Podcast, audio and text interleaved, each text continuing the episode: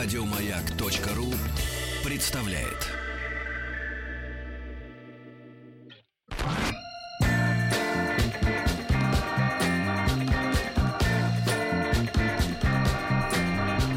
Сергей Стиллавин и его друзья. Друзья мои, сегодня у нас четверг, и эфир будет проходить под лозунгом «Нежданно, негаданно». Да нет, эфир будет неизлюбно. Здравствуй, здравствуй, Владик, здравствуй, Руся. Здравствуй, Серия. А почему? Здравствуй, Влад. Серия! Серия. Требую персональную отбивку. Для тех гней... Для тех гней? Нет, для тех гней Помпей. Послушайте меня, Сергей Валерьевич. Для тех дней, когда так. я работаю в эфире. Как Сергей Стиллавин, Рустам Вахидов и их друг Владислав. Хочу, чтобы именно так звучало название нашего шоу. В четверг, во вторник. Поскольку вы редко приходите. Я не редко прихожу. Во вторник вы отсиживаете. Я не редко прихожу, Сергей Валерьевич. Новость для вас с Владом. С лент информационных агентств найдена причина пьянства. Так, давайте. Пожалуйста. Какая она? Причина. Нет, нет, нет, Влад. Нет, рот. Нет, британские ученые так. связали рост потребления алкоголя, наблюдаемый угу. в последние десятилетия, с увеличением объема бокала и доказали, например, используя имеющиеся исторические архивные данные, а также так. антикварную посуду из музеев и частных угу. коллекций, так. авторы выяснили, как менялся объем бокалов за последние триста лет. Ну-ка. А теперь сенсационные Литраж, данные. Да, будьте любезны. Оказалось, что за этот период, за эти триста лет, средняя емкость посуды для употребления посуды. алкоголя выросла в семь раз. Как в семь? С шестьдесят шесть миллилитров в тысяча семисотом году Но. до четыреста семнадцать ну, миллилитров погодите, в начале двухтысячных. Ну, давайте, это в Британии, ну, да, не, ну погодите, нас... давайте не будем на, на, нахлобучивать. Ну, э, это для раз посуда для разного конечно. вида алкоголя. В России пили чарками. Культура. У нас, а вот у я, вас рядом я с вами. Помню, я помню, как нет, нет погодите. Помп пьет из горла. Нет, нет, а рядом с вами из рога поют, пьют. Из рога, из изобилия. Из какого рога? Это, в Грузии, рог. Это не рядом с нами, Сережа. Ну, знаете, Кавказ и Средняя Азия географически находятся в разных частях нашей родины. Ах, нашей родины. В разных частях Грузии. Сергей Стиллавин. Нашел он. И его. Друзья. А теперь вы-то подготовили давай, вопрос давай, Владимиру да. а Владимировичу. Теперь... Вы-то зададите сегодня скажу, на пресс-конференции а главы государства своего, свой да, вопрос, трона, Сергей Валерьевич. Какой вопрос? У меня есть вопросы. Но вопросы. К вам, Рустам. Они не имеют отношения, эти вопросы. К чему? И вам жизни, я, я вам, понимаю. Вам я эти вопросы не скажу. Ясно? Так вот, письмо пришло от женщины. Хорошо. Женщину зовут Ева. Романтическое письмо. Когда женщину зовут Ева, угу. в отличие от вас, Рустам, мне не хочется быть змеем. В моей жизни была только Ява, причем золотая. Это была не женщина, да. Угу. Давай, письмо серьезное. Самые дешевые сигареты. Да. Да. Здравствуйте. Нет, но ну, самые дешевые это то, что на улице лежит. Вы же подбирали? Подбирал. Пинцетом или пинцетом, рукой? Пинцетом, угу. пинцетом. Да вы эстет. Я Зд... врач. А теперь письмо о том, как тяжело живется женщинам. Здравствуйте, Сергей Валерьевич. Зовут меня Ева. Я уже писала вам несколько раз. И вот снова. Меня писала за... вам в мессенджер минуточку. На сайте знакомств. Минуточку. Почему вы решили нам именно это письмо прочитать? Какой еще мессенджер? Меня задели слова женщины в статье Павла Вардишвили. Ну, это вот автор статьи, который приводит цитату из слов женщины. Цитата. «Больше всего раздражают постоянные вопросы о том, когда я выйду замуж и рожу», жалуется сорокадвухлетняя кураторша известной галереи на окружающих, не понимающих ее образа жизни. С ней точно все в порядке. Интересная работа, отличные друзья, идеальный распорядок дня. О поисках любимого человека она не заботится. Возможно, он когда, по, когда-то появится сам, этот лыцарь с копьем на коне.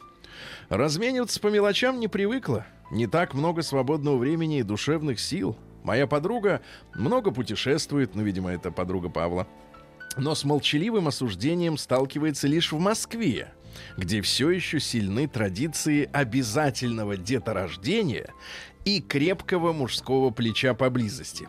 И если даже не всем столичным знакомым до конца понятно, что привычный уклад жизни изменился, и одиночество больше не поза, а новая норма, подчеркнуто, то страшно думать о том, как же реагируют на одиноких людей по стране в целом. Это кавычки закрываются из статьи Павла.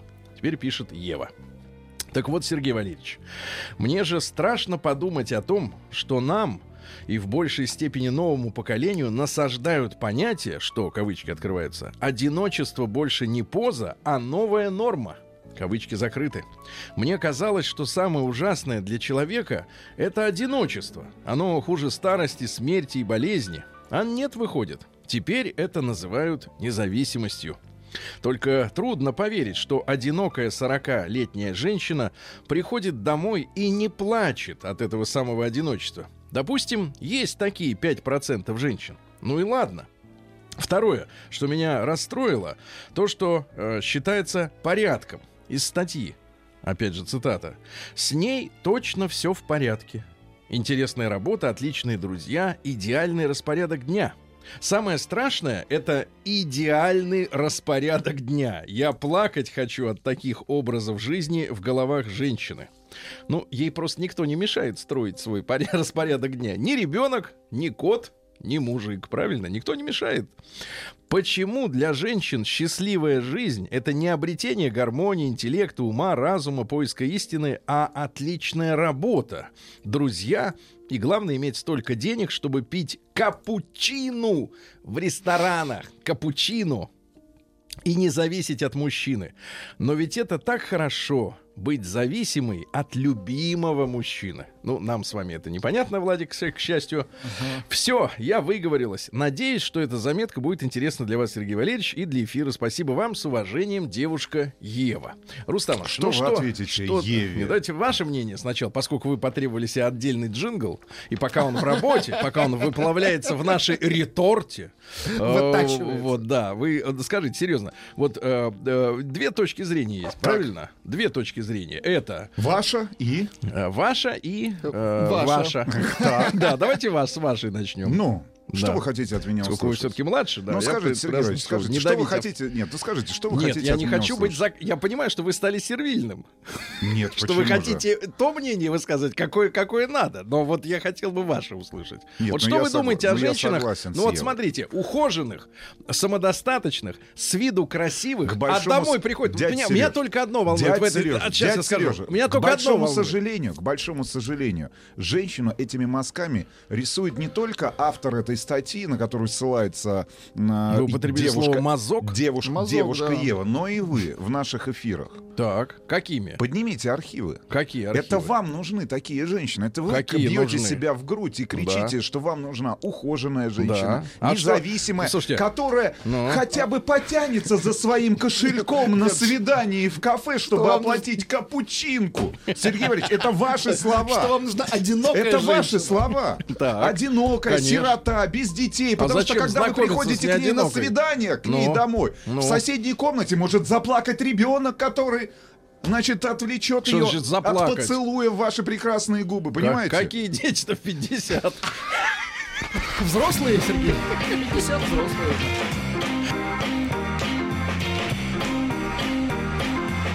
Сергей Стиллавин и его друзья. Ну хорошо, но я хочу вас с вами развить эту дискуссию. Вы, да. и вы хотите вот так вот затоптать своими копытами здесь? Да нет, я не хочу пыль затоптать. Поднять да, со, с ковролина. Я в... не выйдет. Давайте так, мы с не вами выйдет. В этой студии находимся но. последние десять лет. Как никто. То есть вы как с как тюрьмой никто. Что сравниваете? Нет, подождите. Я не сравниваю пока это с тюрьмой, но, к большому пока. сожалению, отпустить вы меня из этой студии но. не находите сил. Мы вас сил. выпускаем. Понедельник, среда, пятница. Отдайте паспорт надо? мой, наконец. Я хочу быть свободным человеком. Погоди, я хочу пойдем. самостоятельно планировать вот. свои, свою Послушайте. жизнь. Послушайте, да. давайте, давайте да, Еве все-таки серьезно. Значит, конечно. Если серьезно, у меня в этой статье, у меня все понятно, все, все, так сказать, четко написано. Единственное, что я сомневаюсь, что она плачет. Ну вот эта дама, сорокадвухлетняя uh-huh. галеристка, приходя домой. А знаете, что она делает? Я не, неоднократно наблюдал, если вот вы зайдете, ребята, заходите иногда в магазин, ну, поприличней. Поприличнее должен быть магазин, где ассортимент, так сказать, немножко по, по, в магнит, повыше. Ну да, хотя бы в магнит. Так вот, копейку не берем. Нет, нет, это я именно с культурологическими. Я не говорю, где вам надо покупать продукты. Я сам хожу в пятерочку, это нормально. Но я имею в виду зайти для вот создания целостной. Да погодите, целостная картина мира, чтобы сложилась в голове. Зайдите в магазины, особенно, знаете, где вот упор, например, делается на алкоголь. Ну, упор. Ну, на, на, на приличный, да. Ну, плюс еще сопутствующая какая-то, так сказать, и, э, номенклатура. Так вот, э, посмотрите на женщин, которые стоят в семь, восемь, в девять часов вечера в очереди в этих магазинах, ну, условно говоря, шаговой доступности. Вот она, грубо говоря, уже припарковала машину, или она просто ее привезли, и ей до дома пройти там минут пять, да, от этого uh-huh. магазина, на, например. И вот она зашла себе на ужин. Я помню, как сейчас эту картину, то, что они выкладывают на ленточку. И это типичная ситуация, я десятки раз видел этих женщин. Они вот такие ухоженные, все хорошо, у них все хорошо. Йогурт, прокладки, бутылочка вина. Uh-huh. Я боюсь, представить... Йогурт, прокладки, бутылочка вина. Вот это все у них. Ну, в лучше еще, может быть, шоколадка. Ну, хотя бы это... Но это для полных. Я боюсь представить, что вы выкладываете. Каждый на... день бутылочка вина, прокладка, йогурт. Вам рассказать, что он йогурт на утро. Скажите, йогурт... Вот давайте пофантазируем. Нет, давайте так. Йогурт на утро. На... Йогурт на, на утро, бутылочка хорошо, сейчас, что... прокладка навсегда. Хорошо, что он на ленту это не выкладывает. На ленту. Что это? Вам это запретят выкладывать. Да погодите, я вам говорю, они бухают. Слушайте, вообще они женщина, бухают. Одинокая женщина. Вот, поэтому она заливает старше, свои. Старше, старше что? Например, тридцать лет своих без детей лет. Вызывает вопросы. У кого? Бегите от нее, мужики. Куда а, бежать? То есть к замужним бежать? Конечно, конечно. Сдаваться обратно. Конечно. Да? Обратно. Капитуля... И капитулиры. Понимаешь ли? Цумгебурстер. Так вот. Значит, короче говоря, парни, вот так они и живут. Заливают свое одиночество бухлом. А прокладки бухлом. Зачем? А прокладки им всегда нужны. Там, я вам открою секрет. Там есть от... гигиенические. Они вообще... Можно их хоть вам носить. Да? День взятия Бастилии пустую прошел. восемьдесят лет со дня рождения. Ух ты, а ей уж восемьдесят. Разный, каждый день. Радио Маяк. Друзья мои, четырнадцатое декабря сегодня. До Нового года осталось совсем чуть-чуть. Сегодня есть несколько памятных дат. Не все они веселые. Ну, во-первых, сегодня день героев-ликвидаторов аварии на Чернобыльской атомной электростанции. Помню. Потому что в восемьдесят шестом году в этот день комиссия государственная приняла в эксплуатацию саркофаг, который накрывает вот четвертый энергоблок. Э, да. День памяти Латской трагедии. Это в девяносто втором году, когда шла грузино-абхазская война в Кадорском ущелье. Ну, названия uh-huh. все на слуху и сегодня. Вот, над селом Лата, поэтому и называется Латская трагедия, э, был сбит наш вертолет, российский вертолет, который э, из блокадного города Ткварчела в город Гудауту перевозил восемьдесят четыре человека. Там было тридцать пять детей, восемь беременных женщин, и этот вертолет был сбит. И вертолет был маркирован как российский. Вот. Э, в, Гудау, в Гудауте могила находится. Сегодня Наумов день. Э, существовал обычай в этот день приводить детей к учителю. Ну, чтобы uh-huh. познакомиться с учителем, да, понимаете.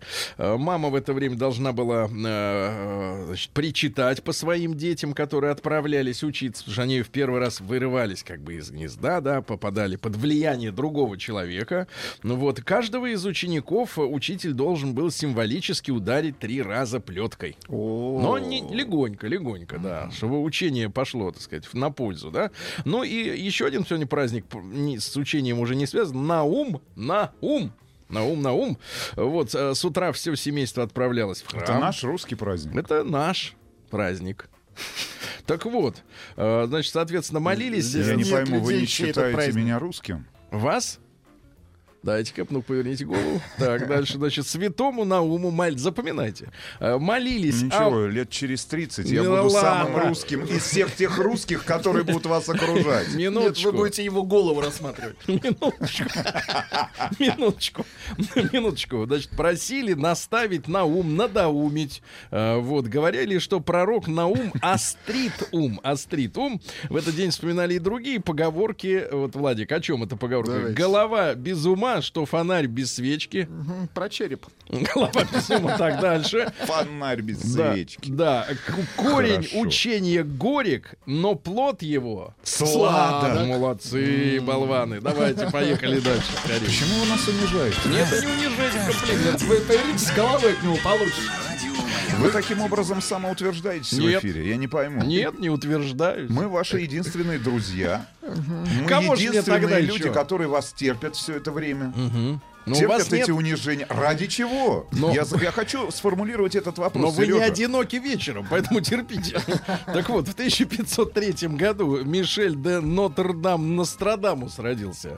Значит, ну, ясное дело, что пророк и так далее и тому подобное, ну, такой само, самоназначенный, как говорится, пророк, предсказатель, скорее, конечно. Так вот, интересно, что в интернете регулярно под Новый год появляются прогнозы Нострадамуса. На следующий Слушайте, год. последние четыре Четыре года я проверил. Последние четыре года обязательно... Вы еще и работаете, вы проверяете ту информацию, да, с да. которой делитесь так с вот, нами в эфире. Последние четыре года постоянно пишут, значит, о войне на Ближнем Востоке. Да. Ну, собственно говоря, она там и началась. Mm-hmm. Еще в одиннадцатом году, почему бы об этом не писать все последние четыре? Но самое интересное, что, значит, каждый год а, предрекают следующее. Родится уродливый младенец, так. которому уготована особая роль в истории. Уродливый младенец. И он все никак не родится. В пятнадцатом не родился, в шестнадцатом, в семнадцатом, вот в восемнадцатом должно. Значит, что касается прогноза на следующий год, пишут следующее. В две тысячи восемнадцатом люди начнут осваивать дно Мирового океана. Дно. Хотите коттедж в Марианской впадине? Нет. Ага. Понятно. Иван Федоров сегодня родился в тысяча пятьсот восемьдесят третьем. Друкарь. Друг, Цудрукин, это печатать, принтер, короче говоря, первопечатник, печатник, да? Но иногда можно, можно видеть, что это белорусский первопечатник или польский, или литовский, но на самом деле он, действительно, он жил в Великом княжестве Литовском, но наши люди не должны обольщаться. Значит, там история такая, что Великое княжество Литовское, русское и, и еще одно там слово использовалось, не помню сейчас. Короче говоря, литовцы а, были а, как раз а, нынешними белорусами.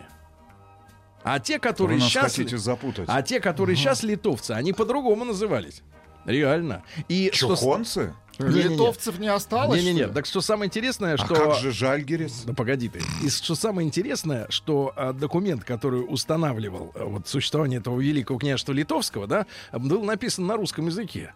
И в Литве, в Вильнюсе, есть музей национальный, где эту бумагу прячут. Потому что они не могут... От посетителей? Да-да-да, потому что они же не могут показывать, что, мол, типа государство основано русскими, да. А, Почему да. они тогда говорят на литовском?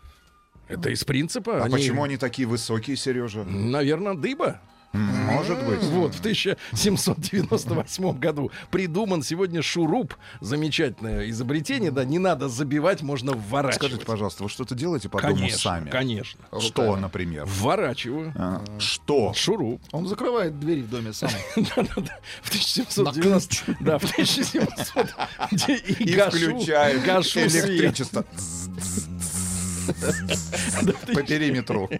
Вот уроды. В тысяча семьсот девяносто девятом году сегодня помер Джордж Вашингтон. Вам не страшно одному жить на этом гектаре? Первый... С электричеством нет. Первый президент США. Вы представляете, как вам было бы гораздо веселее жить вместе с нами. Нет, я с вами работаю, мне весело.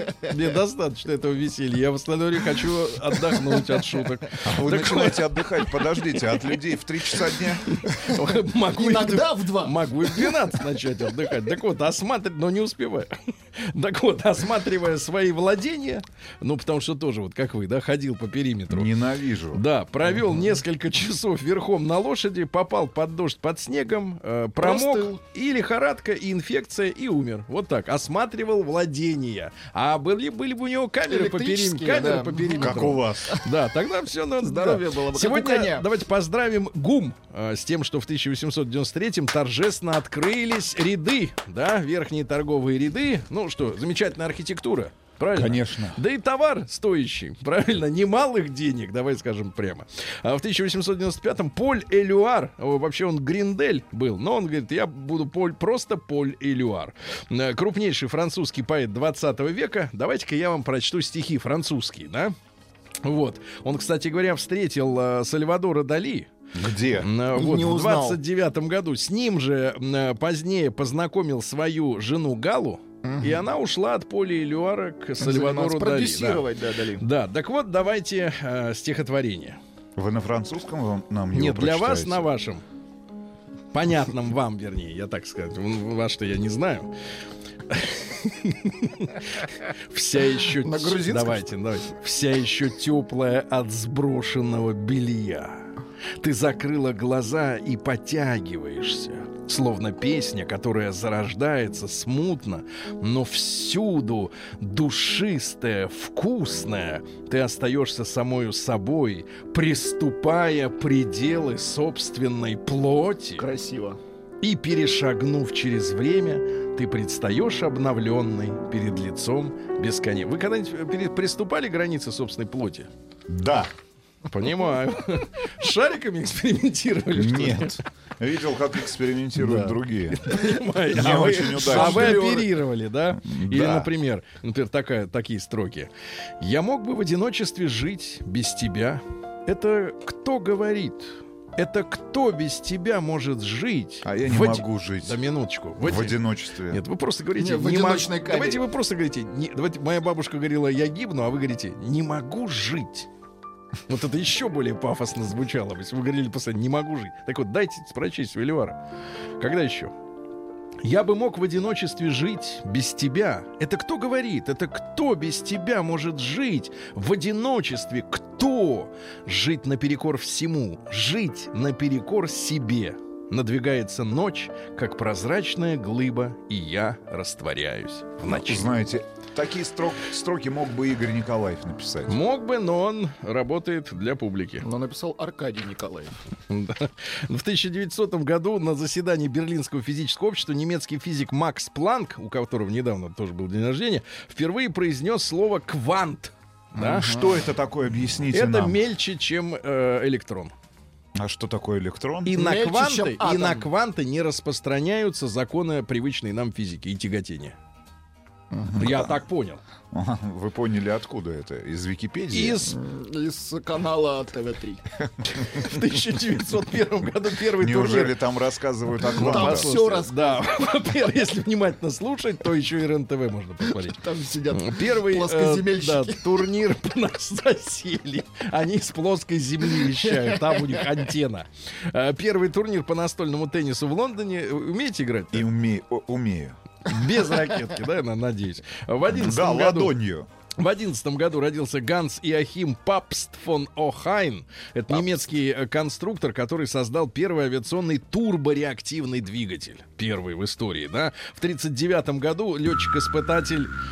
Вот так мы умеем, да? Ну, понятно. Приглушить понятно, немножко да, товарища да. вашего. Эрих Варзиц поднял в небо первый в мире турбореактивный самолет Хенкель сто семьдесят восемь с двигателем Охайна, но потом он переругался с руководителями Третьего Рейха. Ему завернули финансирование, вот. А так бы у немцев был бы сверхскоростной истребитель, и не факт, что, в принципе, война бы закончилась в те сроки. Не могу себе представить, да? как можно было поругаться с верхушкой Третьего Рейха. Очень просто.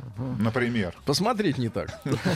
Вот, значит, умер от гастрита. Вот это, кстати, самое удивительное. А что, неужели гастрит — это опасное заболевание? Настолько? Конечно. А что оно может, к чему пере... К прободению, например. Это что значит? Прободение желудка или двенадцатиперстной кишки, Сергей Валерьевич. Да. А куда дырка? Дырка? Прям туда? Наружу? Нет. Наружу-то вроде уже и так есть. Одна, да?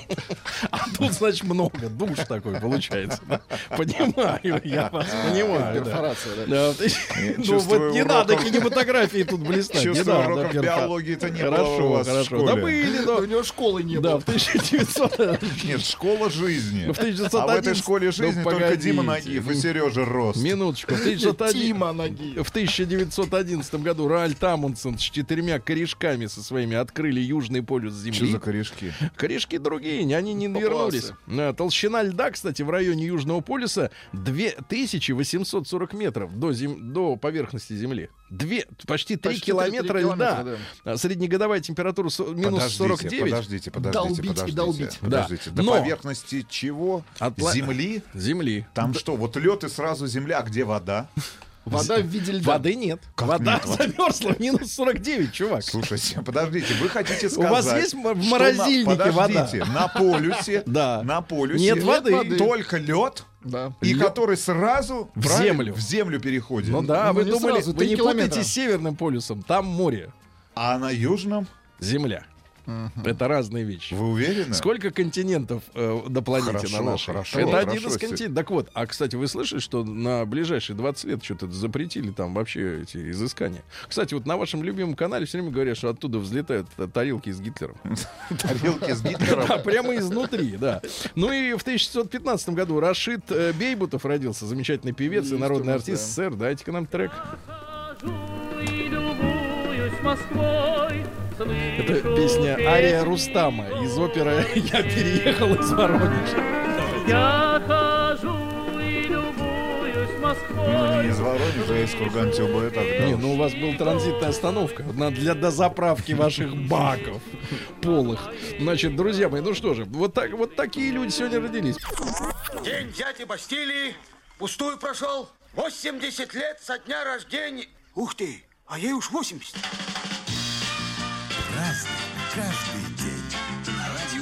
Друзья мои, в тысяча девятьсот восемнадцатом году в этот день в Великобритании состоялись всеобщие выборы, на которых э, разрешили голосовать женщинам. Но э, вот сегодня у нас там Британия, Евросоюз, они впереди планеты всей, да, они э, разрешают браки однополые и нас учат жизни, да.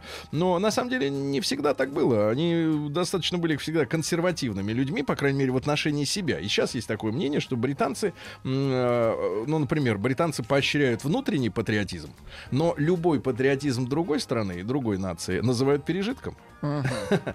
Вот, в том числе наши, естественно. Так вот, женщинам раз- разрешали выходить, вернее, выходить к урне, да, к избирательной только после тридцатилетия. А мужчинам ценз снизили до двадцати одного года. Но правда же, вот вы сами, сами понимаете, да, с возрастом и взгляд на жизнь меняется, и принятие решений, соответственно, да, и если там восемнадцать лет в этом возрасте можно и у нас ходить на выборы, вот, ты по одним образом смотришь на мир, в сорок по-другому, а Владик так вообще, он, соответственно... По третьему, да? По третьему смотрите, да. Сегодня в тысяча девятьсот двадцать втором году в рамках набиравшей обороты кампании по борьбе с религиозным дурманом Владимир Ильич Ленин подписал декрет о передаче передачи комплекса зданий монастыря Святой Женуарии Российскому обществу сатанистов для ведения антихристианской разъяснительной работы. Да. В двадцать четвёртом году родился Радж Капур. Да вы что? Погодите, сейчас мы послушаем песню под названием «Мои японские ботинки». Это очень интересно. Но вы знаете, что его в России звали, в Советском Союзе, товарищ Бродяга. Mm. А в Европе, где тоже смотрели индийские фильмы mm-hmm. с Радж Капуром, его называли индийским Петром Первым. Я так и не смог узнать, почему. почему. Рост у него был всего сто семьдесят восемь, то есть не два метра. Он им казался таким же, как Петр. Ну давайте, песня «Мои японские ботинки». Джапани, Руси, Джапани, «Мои японские ботинки». Значит, цитаты из товарища Радж Капура, который снялся в восьмидесяти фильмах, на минуточку. В кинематографе актер ничего не значит. Актер — это ноль. Режиссер — это все. Это на заметку тем, кто в театральные вузы хочет поступать. становясь знаменитым, вы становитесь непостоянным. Вы начинаете жить в каком-то странном параллельном мире, мире иллюзий. У вас нет времени ни на друзей, ни на семью. Непонятные вещи становятся самыми важными и легко войти в заблуждение. Да. А сегодня Эдуард Розовский родился, кинооператор в двадцать шестом году и человек-амфибий, «Белое солнце пустыни», и начальник Чукотки. А сегодня в двадцать седьмом году Ираку дали независимость от Великобритании. Но сегодня он опять непонятно под кем, да? А, вот. А сегодня Николай Сергеевич Попов в тридцать первом году родился. Это генеральный директор и генеральный конструктор специального конструкторского бюро транспортного машиностроения. Он создатель летающего танка Т восемьдесят, который ага. умеет прыгать. Да? В тридцать девятом году СССР попросили из Лиги наций, ну, за э, финскую Войну, компанию. компанию. Да. Да. Сегодня Генеральная ассамблея ООН проголосовала, что, за что заседать они будут в Нью-Йорке в сорок шестом году. Ну, вы помните, с чем это связано? Конечно. Землю дали Ротшильду. Да? В сорок шестом же году родилась Джейн Бир, английская киноактриса, правда, всю жизнь она жила во Франции, встречалась с товарищем Гинзбуром. Да, дайте нам, как они встретились. Вот одна из встреч. Они любили и записывали. Они любили друг друга Hello, прямо около, Биркин. Не около микрофона. А, жат, как там? Добрый Жатая. День-то по-французски. Салам. По-французски. Часто. Теперь, да, теперь салам. Эту песню, кстати, все время запрещали, да, для трансляции. Ну, потому что она отвлекает. А есть у вас портмоне, Биркин? Нет, ничего такого нет. Ни, ни, в этом не замечен. Дайте. Громче. Не сбивает вас с ритма, да, такая песня? Уважаемые радиослушатели, поцелуйте. Дайте, Можете, я, в крайнем случае, я, сумку. Я обниму стул. Да. А, мне нрав- всегда нравились мужчины-меланхолики, которые много пьют, не в ладу с собой и так далее. Когда обнаруживаешь себя рядом с таким мужчиной, со вторым, с третьим, начинаешь думать, может, мне действительно именно это и нужно? Вот именно такой небритый, который сидит в баре прям в плаще со стаканом виски и что-то пишет в блокноте, а не все эти гламурные красавцы в дизайнерских шмотках с лейблами наружу. Это Джейн Биркин. В сорок седьмом году сегодня вышло постановление Совмина СССР о проведении денежной реформы и отмене карточек на продовольственный промышленный товар. Но при Иосифе Виссарионовиче, я напомню вам, цены на, на товары снижались. Вопреки всем экономическим теориям, жить становилось все дешевле и дешевле. Да? Дальше, что у нас интересного? А в шестьдесят третьем году Сергей Барковский родился, актер театра и кино. Такой элегантный. Он, кстати, окончил филфак. Uh-huh. Философский факультет, философский, да. А сегодня в семьдесят пятом году родилась дива дивная, Рустам Ильич, ваша ровесница. Кто? Но выглядит совершенно по-другому. Лучше, Инга, Инга Дроздова, королева, Инга королева музыкальных клипов девяностых. Королева микрофонов. Она еще и поет. Какая классная перепевочка. Короче, она стала девушкой месяца в девяносто седьмом, двадцать лет назад. Девушка месяца, извините, Playboy. Playboy. Девушка месяца, да. Окончил, кстати. А я вел программу, вы помните, да? Я понимаю, что вы вели программу, но не ту, да. Для журнала Playboy. Окончила английскую спецшколу с серебряной медалью. Потом уехала учиться в Австралию. Говорят, что замужем за австралийским бизнесменом Вилли. Но это не точно. Может быть, все изменилось. Сегодня в восемьдесят четвёртом году расстреляли директора Елисеевского гастронома в Москве Юрия Соколова. Помните, очень громкое дело, когда пришел к власти Андропов, а в восемьдесят четвёртом он уже, соответственно, ушел, но дело продолжалось, потому что остановить его было сложно. Но он начал э, борьбу с коррупцией, с, там, ну, с, теневыми, да, да, с теневыми миллионерами. Кстати, сам вот этот Соколов был участником Великой Отечественной войны, он имел пять ранений, он был командиров взвода батареи минометов и даже удостоился ордена Красной Звезды за мужество. Был смелым человеком, но после войны пошел немножко не туда. Он работал таксистом, в конце пятидесятых его осудили за обсчет клиентов. Осудили, то есть сидел немножко. А потом устроился в шестьдесят третьем году продавцом в один из столичных магазинов. И представляете, к семьдесят второму году за девять лет из продавца он превратился в директора Елисеевского. И он на суде, говорят, называл э, самые громкие фамилии в обмен на то, что его по- пощадят. Но по иронии, по злой иронии советского, советской реальности, именно его и расстреляли. А mm-hmm. всех остальных, кого он сдал, в принципе, ну, там люди отделались сроками, а многих даже и не подтянули. Вот такая история, друзья мои. Ну и э, в девяносто втором году сегодня Черномырдин стал премьером. Давайте я вам э, цитату одну. «Лучше водки, хуже нет».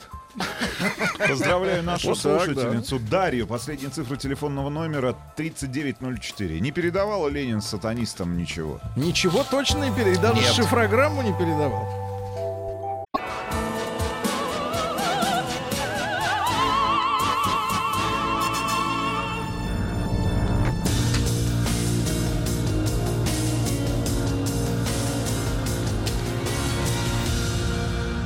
Зона пятьдесят пять. Давайте начнем с хорошего из Омска. Mm. Дороги в Омске удлиняются, но становятся уже. В Омской области овчарка помогла найти похитителей восьмиметрового рельса. Интересно, как она была привязана к этому рельсу? Нет, она учуяла запах э, чугуна. В Омске появился супергерой. Э, вот рассказывает женщина о своей дочке. Она шла из школы один, два, три по улице двадцатого партсъезда. двадцатого Декоммунизация названий, в отличие от Польши, в Омске не проходила. К ней подбежал мужчина к девочке и вырвал гаджет из рук. Заплаканного ребенка увидел проходивший мимо парень. А девочка рассказала, каким был ее смартфон и куда пошел молодой человек. В магазин. Грабитель. грабитель. А-а-а. После этого э, активист догнал вора, отобрал у него мобильник, вернул, но не представился, к сожалению. Строительство мусоросортировочного завода в Омске отложили до весны. Давайте так. До, до лучших времен. Да. да нет, мусор весь замерз. Да, юная, юная амичка украла у родственников сначала мясорубку, потом утюг, а уже затем у дедушки бензопилу. Воровка. Да, на доверие. В Омске из пожара в сауне спасли двадцать человек, в том числе женщин, и кота. Котик, котик прислуживал. Омский боец ММА задушил буксировочным тросом владельца «Лексуса» ради этого автомобиля. Ну, расстроился. То есть руками не смог. Ну и, наконец, амич избил фельдшера скорой помощи просто за то, что она мешала пройти ему в туалет. Сергей, а давайте из Омска. Да. Перед Новым годом будут только хорошие новости. А это одна другой. Да, лишних нет. Да. Его друзья. Придумывать? Да, ну давайте из, из, Это будет ваше поздравление. Из приличных. Да, да, годом. Перед Новым годом. Вот тридцать первого числа и передадим. Значит, э, в Омске наступил Новый год. Передадим сообщение во сколько? В девять вечера по Москве. Э, в России определили самый качественный товар. Это водка. Кто бы сомневался. Лучше нет ни сыра, ни колбасы, Я ничего сказал, нет. Стратегический да, продукт. Да, да, да. Не можем мы... А сколько вы выпили водку за свою жизнь, Сережа? Сколько я выпил водку? Сколько выпили водки? Так надо спрашивать, надо просить. Водку. Сколько ты выпил водку? Не скажу, так и запишем. Так вот, за, за, каждой, за каждой бутылкой водки в России будут следить при помощи блокчейна. Блокчейна. Я так понимаю, до конечного, вплоть до глотки. Вот. Спасатели и священник... А вы сдаете бутылки? Минуточку. Спасатели и, сви... Спасатели и священник вытащили из пруда коня по кличке Космос. Хорошая конь новость. Космос, Кон, космос да, конь Дюжева. Значит, да, ну и пару еще сообщений. Кубанцы попросили своего губернатора запретить им умирать в дождь. Кубанцы или кубанцы? Ну, вы считайте кубанцы, чтобы никто не обиделся. А я буду кубанцы. Ну и, наконец, Стерлигов, наш друг, mm-hmm. да, и товарищ. Его еще не поймали? Нет, вот он на бегает, свободе. Бегает по Подмосковью. Так вот, с курдючным жиром. Герман Стерлигов начал продавать в своих магазинах розги. Для детей. Не для детей. Для взрослых. Розги для взрослых. Конечно, какие дети. Тебе сегодня десять ударов за пересоленный борщ. И жизнь. Наука и жизнь. Значит, давайте. В Антарктиде нашли инопланетный микроорганизм. Это Гитлер на тарелке занес явно, правильно? Конечно. Летает туда-сюда через атмосферу. Дальше. Исследователи посчитали, Рустам, вот тут вам сейчас будет грустно, сколько должен длиться акт половой. Так. Вот я культурно говорю. Опросили. Это не культурно, Сережа. Ну хорошо, секс, длится любовь. Ну, тоже не культурно. А нас слушают дети. Близость, хорошо. Близость, хорошо, да? близость. Так вот, двадцать пять минут и сорок три секунды. А что тут нехорошего? Нет, что меня здесь следует. должно расстроить? Нет, а нехорошее следующее. Сережа, что? Ну смотрите, это средние данные. Ну. А женщины сказали, что не двадцать пять минут и сорок три секунды. Я стайр, Сережа. Минуточку. А вы супер стайр, я понимаю. Вы просто спите рядом. Так вот, а идеальный для женщины двадцать пять минут и пятьдесят одну секунду. Вот эти восемь секунд и как хватает, раз им и не хватает. Да. Понимаешь, им не хватает восемь секунд. Дальше. Свинка Пеппа признана опасной для профессии врача. Но для тех, кто не владеет э, синопсисом этой э, драмы, мульт-драмы, э, оказывается, наносит вред медикам, так как создает ложные представления об их работе, и во всем виновато отношение семейства свиней к доктору Медведю, которого они без надобности вызывают на дом и потом вышвыривают. Голод помогает думать в два раза быстрее. В два раза быстрее, ребята. Перестаньте есть, Сережа. Тогда я начну Начните быстро думать, думать. Да? Тогда обгонит. Да, тогда я вас обгоню. И зачем вам это? Дальше. Ученые назвали вредные для мужчины виды спорта. Наконец-то. Давайте, очень любопытно. Ну, ребята, а теперь представим себе наших э, знакомых, которые... Футболистов? Нет, кстати говоря, футболистам спорт они не мешает. Они сидят. Минут, нет, нет, нет, минут. Кто-то стоит девяносто минут. Но это в качестве наказания. Так вот, ребятушки, а теперь внимание. Езда на велосипеде, так. конный спорт и мотоцикл, потому что происходит онемение органов. Онемение. онемение. И выделение mm. этих самых... Не менее, значит, нарушение кровообращения. Сережа, вы четыре часа в сутки сидите. Но не на велосипеде. Неважно. Ноги сомкнуты. У вас ничего не имеет? Не имеет. Я выхожу иногда из студии здороваться с людьми. Ну и, наконец, пара сообщений из мира науки. Во-первых, страшное сообщение. Пусть эта музыка играет. Uh-huh. Мальчик с органом на спине родился в Азербайджане. Да, достаточно. Да. Нет, а почему не хотел узнать, с каким? Неважно. Уже жара. Не с каким, а где именно на спине, я думаю, что вас интересует, да? В принципе, ничем не отличается от всех остальных. Просто он на спине. Он другой, да. Ну, не знаю, другой ли.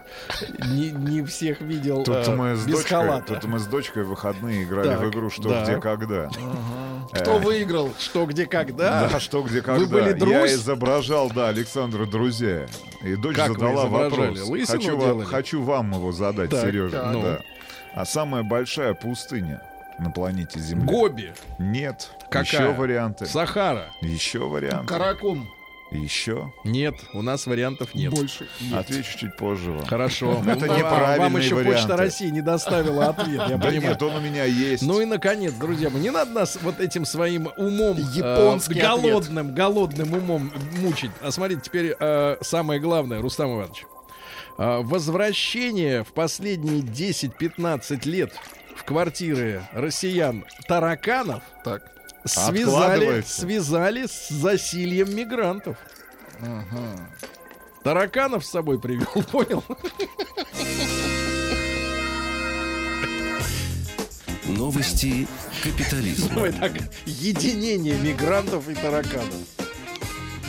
Знаете, некоторые мигранты, некоторые ну, мигранты некоторые... почище, да. поопрятнее да. вас, Сережа. Нет, просто крошки не сметают со стола. Я, в отличие от вас, смою руки хотя бы, выходя из туалетной комнаты. А вы думаете, за мной после того, как я не помою, тараканы бегут? Неважно, у вас грязные руки. Ну, я вытираю их, а ваши. Зато чистое сердце. Какое чистое сердце. Да ладно, какое чистое сердце. Значит, смотрите, идиотизм капиталистический. «Титаник» признан национальным достоянием США. Да ну, ладно. Какое он имеет отношение? Он к Соединенным из... Штатам. Он шел из... Это ирландский корабль. Причем тут Америка. Дальше. Во Франции открыли горячую линию для любительниц меха. Дело в том, что жертвы зоозащитных организаций подвергаются прессингу. Ага. Если женщина выходит в шубе, поле. На нее накидываются, значит, вот эти все зоозащитники и кричат: «Ты убила его! Ты убила этого енота!» Теперь для таких женщин есть телефонная линия. Они могут, соответственно, пожаловаться и успокоиться. Женщины из Перу устроили массовую свадьбу с деревом. Ну, это традиционная забава. Угу. Дальше. В Германии сто сорок пятикилограммовая женщина не смогла выбраться из ванной, через несколько дней скончалась. Угу. Говорят, что муж подходил несколько раз и говорил: «Давай помогу». Так говорил: «Найн!» И все. В нью-йоркском ресторане нашли комнату для изнасилований. Вы представляете, какой кошмар? Как Вайнштейн на широкую ногу поставил дело.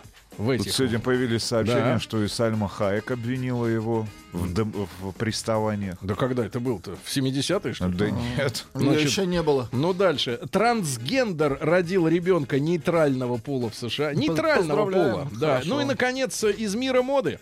Женщинам предложили обмазывать губы э, новейшим трендом. Э, помада цвета васаби под названием Midnight Wasabi. То есть зеленые, как у мертвеца.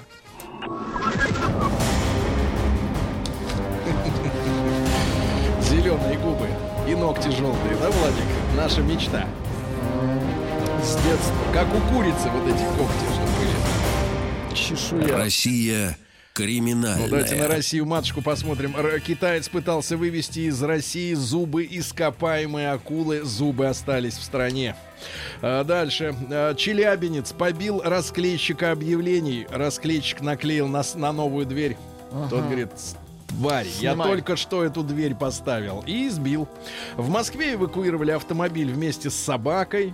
Понятно. В Благовещенске осудили мужчину, который украл в ходе драки у гаишника мобилу за сорок тысяч. Угу. Вся зарплата ушла на мобилу, ты понимаешь? Пишут люди: вот исполнилось предсказание Нострадамус, Нострадамуса. Родился-таки этот малыш. Со спиной, да? С органом на спине. Дальше. Сотрудницу благотворительной организации задержали за убийство старейшей работницы Мариинского театра. Вы представляете, угу, из Питера сообщение? Пишут, может, у нее на спине палец. Да. Двое граждан Армении и работница благотворительной организации задержана в убийстве, по подозрению в убийстве девяносто трёхлетней жительницы блокадного Ленинграда, старейшей работницы Мариинского театра в Санкт-Петербурге. Представляете, ага, какие мерзавцы. А, прохожие помешали угрожавшему женщине ремнем мужчине в Москве. А как можно женщине ремнем угрожать? Не знаю. Давай всякому. Шлепать или удушать? Наверное, шлепать. Нет, я думаю, что... Стерлигов знает. Удушают Стерлигов, да. Он продает эти ремни. Вор в федеральном розыске устроился кассиром в супермаркет Комсомольска-на-Амуре. Хорошо. Сибиряку не дали кредит из-за формальной смерти. Взломали э, сайт, э, так сказать, э, местного э, этого, РАНО. И записали его в смерти. Значит, в матросской тишине обнаружили вип-камеры. Ну и давайте еще одно сообщение. Постиравший кота Рыжика в машинке стиральной мужчина пойдет под суд. Вот так. Все. За Рыжика ответит гад.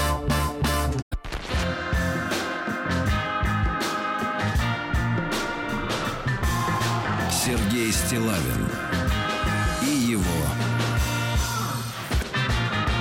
друзья. Друзья мои, а, ну, а, предновогодние праздники а, принято... А...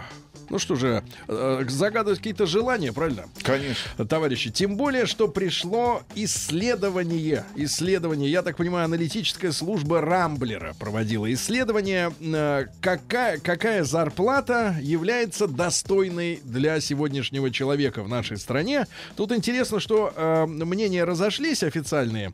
Э, двадцать шесть процентов достаточно, чтобы, быть до, чтобы жить достойно пятьдесят тысяч рублей в месяц.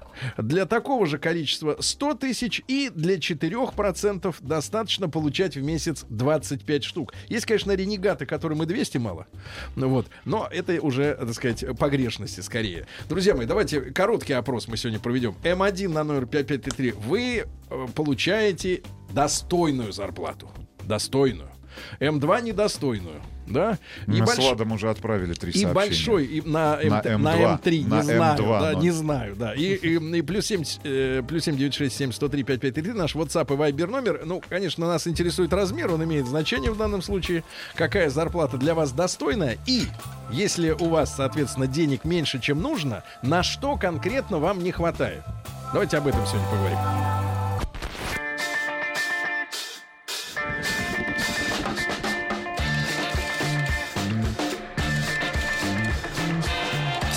Стиллавин и друзья. Ну что ж, друзья мои, я понимаю, что сегодняшний наш разговор о финансах не всем, э, не всем по сердцу, да, не всем по сердцу. Вот, например, получил сообщение от Даши. Ну, судя по аватарке, сидит в дорогой иномарке, уложенные, выкрашенные в блонд волоски, губки при, при, упомажены, uh-huh. и говорит: ребята, эта тема скучная, неинтересная, в общем-то, не хочу об этом говорить. Я понимаю, Дашенька, что у тебя все в шоколаде, что бабла... завались. Но мы работаем для людей, а не для гламурных цыпочек из иномарок. Ну, вчера буквально в десять часов вечера у меня был Я разговор. Нормально сказал? Очень нормально хорошо. сказали. Вот именно, цыпы. Вчера Цыц. в десять часов вечера был разговор с нашим да. общим товарищем, да. коллегой, у которого, внимание, на счете, на его счете. карточном было тысяча двести рублей. К концу рабочего дня. Зарплата, соответственно, Проигрался, ожидается через две недели. Так. И ему необходимо было, помимо всего прочего, отправить деньги своей бывшей жене. Для своего, для своего ребенка, да. Ребенку. И вот у него на счете было тысяча двести рублей. Только не надо сейчас. Это вот история, это... нет. Погодите, это история, погодите, погодите, нет, Рустам, это только история давайте не будем из реальной жизни, давайте, давайте, из не... реальной жизни людей, которые да. нас окружают. Давайте, но не, не будем продолжение вот это, которое я вижу в ваших глазах заблестело, что вы кинули ему полтинник и сказали: рассчитайся, брат, за все. пятьдесят рублей возвра... у меня нет пятьдесят. И возвращать не надо, да? Не, не, не думай об этом, не парься. Я понимаю, какой был финал, но давайте о хорошем. Значит, у людей есть ожидания. Давайте еще раз э, скажу, что Рамблер вот провел исследование. Мы же постоянно мониторим эту ситуацию. А, э, вот э, смотрим, как она в динамике, да, выглядит. А в динамике выглядит так. пятьдесят тысяч достаточно двадцати шести процентам. Столько же хотят, чтобы была сотка. Ну, мы говорим о достойной зарплате. А четыре процента говорят, что хотели бы удовлетвориться двадцатью пятью тысячами рублей в месяц. Но мы сегодня говорим о достойной, да, эм один на номер пять пять три три. Вы получаете достойные деньги, получаете, зарабатываете, там, аванс, получка. Это неважно, как назвать. Ваш месячный доход достойный. эм два нет. Ну и большой разговор, да, какая сумма нужна и на, на что, что не хватает. хватает. Главное, что на что не хватает. Ну, давайте, смотрите. Не хватает достроить дачу для родителей. Строим уже десять лет. Давно строят. Давно строят. С тех пор уже котлы газовые mm-hmm. поменялись несколько раз. Верните зарплату по старому курсу. Это по какому? шестьдесят одна копейка за доллар, что ли? Вы, мой друг, не помните? шестьдесят четыре копейки. шестьдесят четыре. Давайте Геннадий послушаем из Москвы. Ген, доброе утро. Доброе утро, друзья. Гена, ну, во-первых, достойно или нет в целом, с вашей точки зрения? Ну, в принципе, если я работаю, то достойно, да, там где-то. Ну, в среднем, получается, оклад, честно скажу, полтинник, ну, а остальное там переработка, премия, ну, где-то получается тридцать-сорок на человека. Вот сейчас семья из трех человек. Угу. Вот. На что а, не хватает в этом случае? А вы знаете, вот у меня есть с чем сравнивать. У меня двое взрослых детей, они уже своей жизнью давно живут. И сейчас а, дочка тринадцать лет. Вот, а, как говорится, наше бесплатное медицинное образование сжирает очень много. Потому что, чтобы достойно дочка училась, ну, естественно, там надо какие-то там... параллельно там занятия. Это плавание. Школа? Это школа? Да, да, не, ну помимо школы там, да, ну, она английский изучает, там как бы все это не бесплатно, учебники и все остальное, хоть говорят, что у нас все даром. И музыкальная школа. Вот тут как-то буквально на днях выявил инструмент. Она на флейте у меня учится. Инструмент хороший, достойный, не китайский. Угу. Стоит от сто тридцать тысяч флейта. Это проблема. Флейта. Это, да, это, флейта. Это, это, это флейта. Так, вы представляете, сколько хорошо, фортепиано хорошее стоит? Геннадий, да, так, да, так да, вы да, осилили да, флейту-то? Да, не, ну я осилил, ну просто это я осилил. Угу. А есть люди, которые, например, хорошо. да... да хорошо, но мы учатся, о себе но... каждый, да, Гена, на что вам все-таки не хватает из насущного, да, из, из того, не, что... Из насущного, понимаете, вот там достойно жить, но я говорю, в районе там пятьдесят на человека. Потому что вот сейчас у меня сейчас там машина есть... Нет, сейчас полтинник на человека получается. Вот понятно. У меня по жизни. Понятно. Хорошо. Машины есть, дачи есть, да. квартира есть. Хорошо. Ну, спасибо, Геннадию, да, за то, что не жалуется так вот. Да вы как у Христа за пазухой. Ты Геннадию это говоришь? Да, Геннадию, потому что да. у нас с Ладом нет ни машины, ни дачи, uh-huh. ни квартиры. Гектара, да. Единственный человек в этой студии, у которого все это есть, это Сергей. Давайте И вы постоянно педалируете эту тему. Я, скажу я согласен Рустам, с Дашей. А, Рустам, а знаете, хотите Сколько я вам... можно Тих. говорить о том, хотите, что... Хотите, я вам испорчу настроение окончательно. Да. у меня есть еще и свой собственный холодильник. О-о-о. Ясно? Все. Вот и все. А значит, мак... Ну, давайте, мак... вот я именно. приду к вам. Я приду к вам.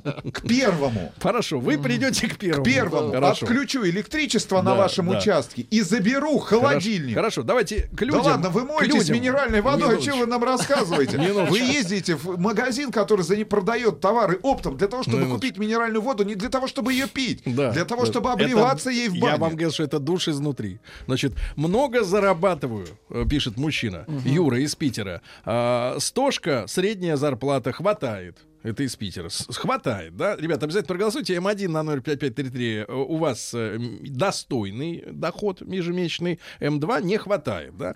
Э, ну и, соответственно, на что именно... Давайте Лёшу из Москвы послушаем, тридцать девять. Лёш, доброе утро. Доброе утро. Но я не представляю себе вопрос, который заставит тебя, честно говоря, как-то хотя бы убрать эту улыбку с лица. Мистер Оптимист. Значит, Лёш, на что не хватает-то вот такому, как ты? Ну, я могу сказать, что не хватает всем. Позвонить сейчас Лёха из Реутова, кстати, ему привет, да, ему не хватает. Вячеслав позвонит, наш миллиардер, ему тоже не хватает. Ну, тебе Всем лично-то, тебе. Ну, мне, в принципе, на все хватает. Вот, вот, вот. Выключите а, этого нет, человека. Погоди, нет. Выключите. Они все, они все выключите. Кью, а я молодец. Вот угу. это, об, об этом был Работаю звонок. на трех Давайте, работах, да. пишет наш слушатель. Плюс семь девятьсот шестьдесят семь сто три пятьдесят пять тридцать три. А, номер для ваших WhatsApp и Viber сообщений. В администрации спортивной школы, сторожем и тренером. В сумме получаю тридцать две тысячи. Денег не хватает на себя. Вот уже год себе ничего угу. не покупаю. Даже одежду. Все уходит на жену, ребенка и кредит. Василий, Воронеж, угу. двадцать четыре года. Давайте дальше. Леонид пишет. Сергей, какие погрешности? Вы цены-то в магазинах видите? А топливо сколько стоит? Бензин сравнялся со стоимостью пива. О, какой mm. индекс, да? А ЖКХ какие цены? Так что двести тысяч... Еще раз напомню, двести тысяч — это минимум, который нужно получать, чтобы жить нормально. Вот. А, а я тебе скажу, Леонид, все-таки мне кажется, человек, который, э, вот, который имеет автомобиль, да, но он как-то вот так вот горлопанить-то уже меньше прав имеет, чем большинство населения, у которых нет денег на машину все-таки, да. Потому что я, когда вижу людей на автомобилях, я понимаю, что у них есть на тачку, у них есть на страховку, у них есть на зимнюю резину и есть на бензин. Есть на бензин, но не надо делать вид, что на машинах ездят нищие. Иван Парфенов пишет: доброе утро, получаю семнадцать тысяч двести сорок пять рублей на севере Сыктывкар. А вот это и Вячеслав. До вычета налогов. Да, У меня да, двое да. маленьких детей, жена в декрете, да, коммуналка да. минус десятка. И как жить, я спрашиваю вас, Сергей. Бомблю по выходным в такси, мне не хватает. Вот, да, а давайте теперь Вячеслава, о которого, появление Слушайте, которого нужна, как мне кажется, более справедливая да. система распределения денежных средств в стране. Uh-huh. Что значит более справедливая? Более справедливая, чем та, которая есть. Нет, чем та, которая есть сейчас. Давайте Вячеславу послушаем, дадим уважаемому человеку. Да. Слав, доброе утро. Доброе утро. Слава, Доброе вот утро. Э, перед вами звонил ваш э, э, анонсист, я бы сказал так, ан- человек, который ан- звучит, анонсировал так, вас, да, что вам обязательно не хватает. Но вы честно скажите, вам хватает? На текущую жизнь мне, конечно, хватает, но вот вы же спрашиваете, а вот на что бы... Не есть, хватает. Конечно, я считаю, что основной подход должен быть сто тысяч дохода семейного на человека. Так. Вот я вот сколько там... Когда-то мы с вами это обсуждали вопрос, мне кажется, год, может быть, полтора назад, тогда вроде бы все приходили к мнению где-то пятьдесят тысяч. Сейчас я понимаю, что цены настолько выросли на еду, не на Брунелло Кучинелли, а на еду, что сейчас, наверное, уже в районе ста тысяч. Плюс, все правильно говорит первый, первый звонящий, что если у тебя ребенок после девяти-десяти лет, ты уже обязан выдавать дополнительные нагрузки, кроме основного бесплатного образования. Здесь, конечно, это тоже. То есть я оцениваю, во-первых, сто тысяч, во-вторых, да, мне не то, что мне не хватает, просто совершенно правильно говорят многие, которые меня подкалывают на вашем радио, что основная моя статья переживаний, я не хочу слететь, и как там хоть Рустам подкалывает, да, я хочу ездить на большой белой машине, да, я хочу жить в пятикомнатной квартире втроем, я не хочу менять свой образ жизни, потому что я в это вложил достаточно большое количество своих сил и своей ответственности, что, как правило, люди думают, что бизнесмен, да что, он сидит, ковыряет в носу, деньги сами падают, и он никаких проблем не имеет.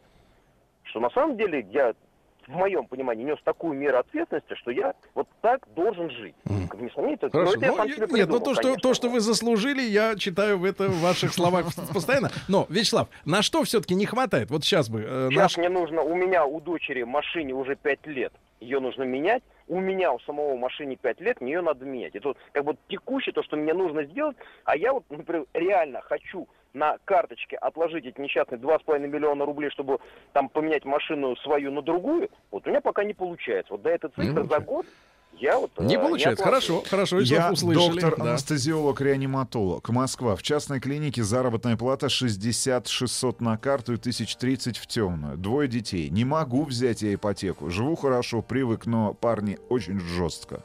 Хорошо, привык, но жестко. Сергей пишет, тридцать пять тысяч, строитель, Санкт-Петербург. Семью не заведешь. Получаем на две тысячи больше прожиточного минимума на семью из четырех человек. Для Сибири неплохо, но не хватает на все. Владимир, тридцать пять лет. Это сообщение из вот Томска. На что именно, друзья мои, плюс семь девять шесть семь сто три пять пять три три, на какие вещи, которые, ну, обязательно хотелось бы, да, иметь в жизни. Ну, я не имею в виду обязательно какие-то материальные штуки. Может быть, на путешествия не хватает, может быть, на, не знаю, ну, действительно, как вот сказал товарищ из Питера, на семейную на жизнь не хватает, не хватает, да? да. На, а что, перевелись девушки, которые, э, так сказать, ну, сами вот зарабатывают? за тридцать пять перевелись. А, за тридцать пять. Слушайте, ну вы цинично это говорите. Давайте... Вот, вот еще человек, подождите, плачет. Получаю сто. Для Волгограда, наверное, хорошо, но поменять машину не могу, а ей уже четыре года, сто пять тысяч пробега. Ипотека, Дмитрий. Вот видите? Понятно. Вот такая, такая беда. Давайте Виктора из Ростова-на-Дону послушаем. Виктор, доброе утро. Доброе утро, Сергей Валерьевич. Виктор, пожалуйста. У меня к вам, да. у меня к вам вот такой вопрос. А да. чего вы эту тему поднимаете, а? Вы Майдан хотите сделать? Мы хотим, Виктор, узнать, на что не хватает денег. Вам, Виктор. Я получаю пенсию восемь с половиной тысяч. Хотел бы знать у этого Виталия, кем он работает. Вячеслав. Я сейчас его слушал, и он сказал, я вложил желание, там, успехи, только неизвестно, сколько он денег вложил в то, чтобы получать там по два с половиной миллиона. А вот этот и вопрос... Кто-то получает по два с половиной миллиона, если я пенсию получаю восемь с половиной. Вот, Виктор, для того, чтобы вы могли сказать свое мнение, для этого мы эту тему и подняли, чтобы у вас было право высказаться. Вот зачем. Давайте Валеру из Егорска послушаем, тридцать три года. Валер, доброе утро. Доброе утро. Валерочка, доброе, доброе утро. утро. Да, вам хватает? Первый-то конкретный вопрос у нас простой. Ну, да. хватает. Хватает, да. А на что, вот, так сказать, как бы вот хочется расправить крылья, на что замахнуться, но не, пока не можете? Ну вот хотелось бы два раза в год ездить в отпуск. Два. А не один раз в год. Два ну, раза. Выезжать куда-нибудь. Хорошо, семьей. Хорошо. Значит, от Валеры тридцать три. Но мы вас, Сергей, не будем спрашивать, на что вам не хватает. Я не был в отпуске ну, в этом но, году но, ни но, разу. Как и я, Сережа. А что вы тогда на меня? Я вообще не был нет, в отпуске Сергею в этом году. Сергею не хватает на удобрения, мне кажется. Нет, да? у меня не хватает времени. Времени? У меня нет времени. Я не знаю, Я Сергей. вынужден ложиться кажется... спать в пять вечера, чтобы с утра быть бодрым. У меня нет ничего. У меня нет личной жизни, у меня ничего нет. А маяк выходит четыреста в месяц. Живу в съемной квартире, дачи нет и езжу на машине ценой в одну зарплату. Не хватает денег много на чего. Надо помогать родителям, родственникам. Выше как доходы, выше необязательные ну, траты. Вот. Павел из Москвы. Погодите, как можно с зарплаты в четыреста тысяч говорить, что не хватает? Ну не хватает, а он же расписал. Ведь не хватает. Какая? Родственники, это же какой-то позор.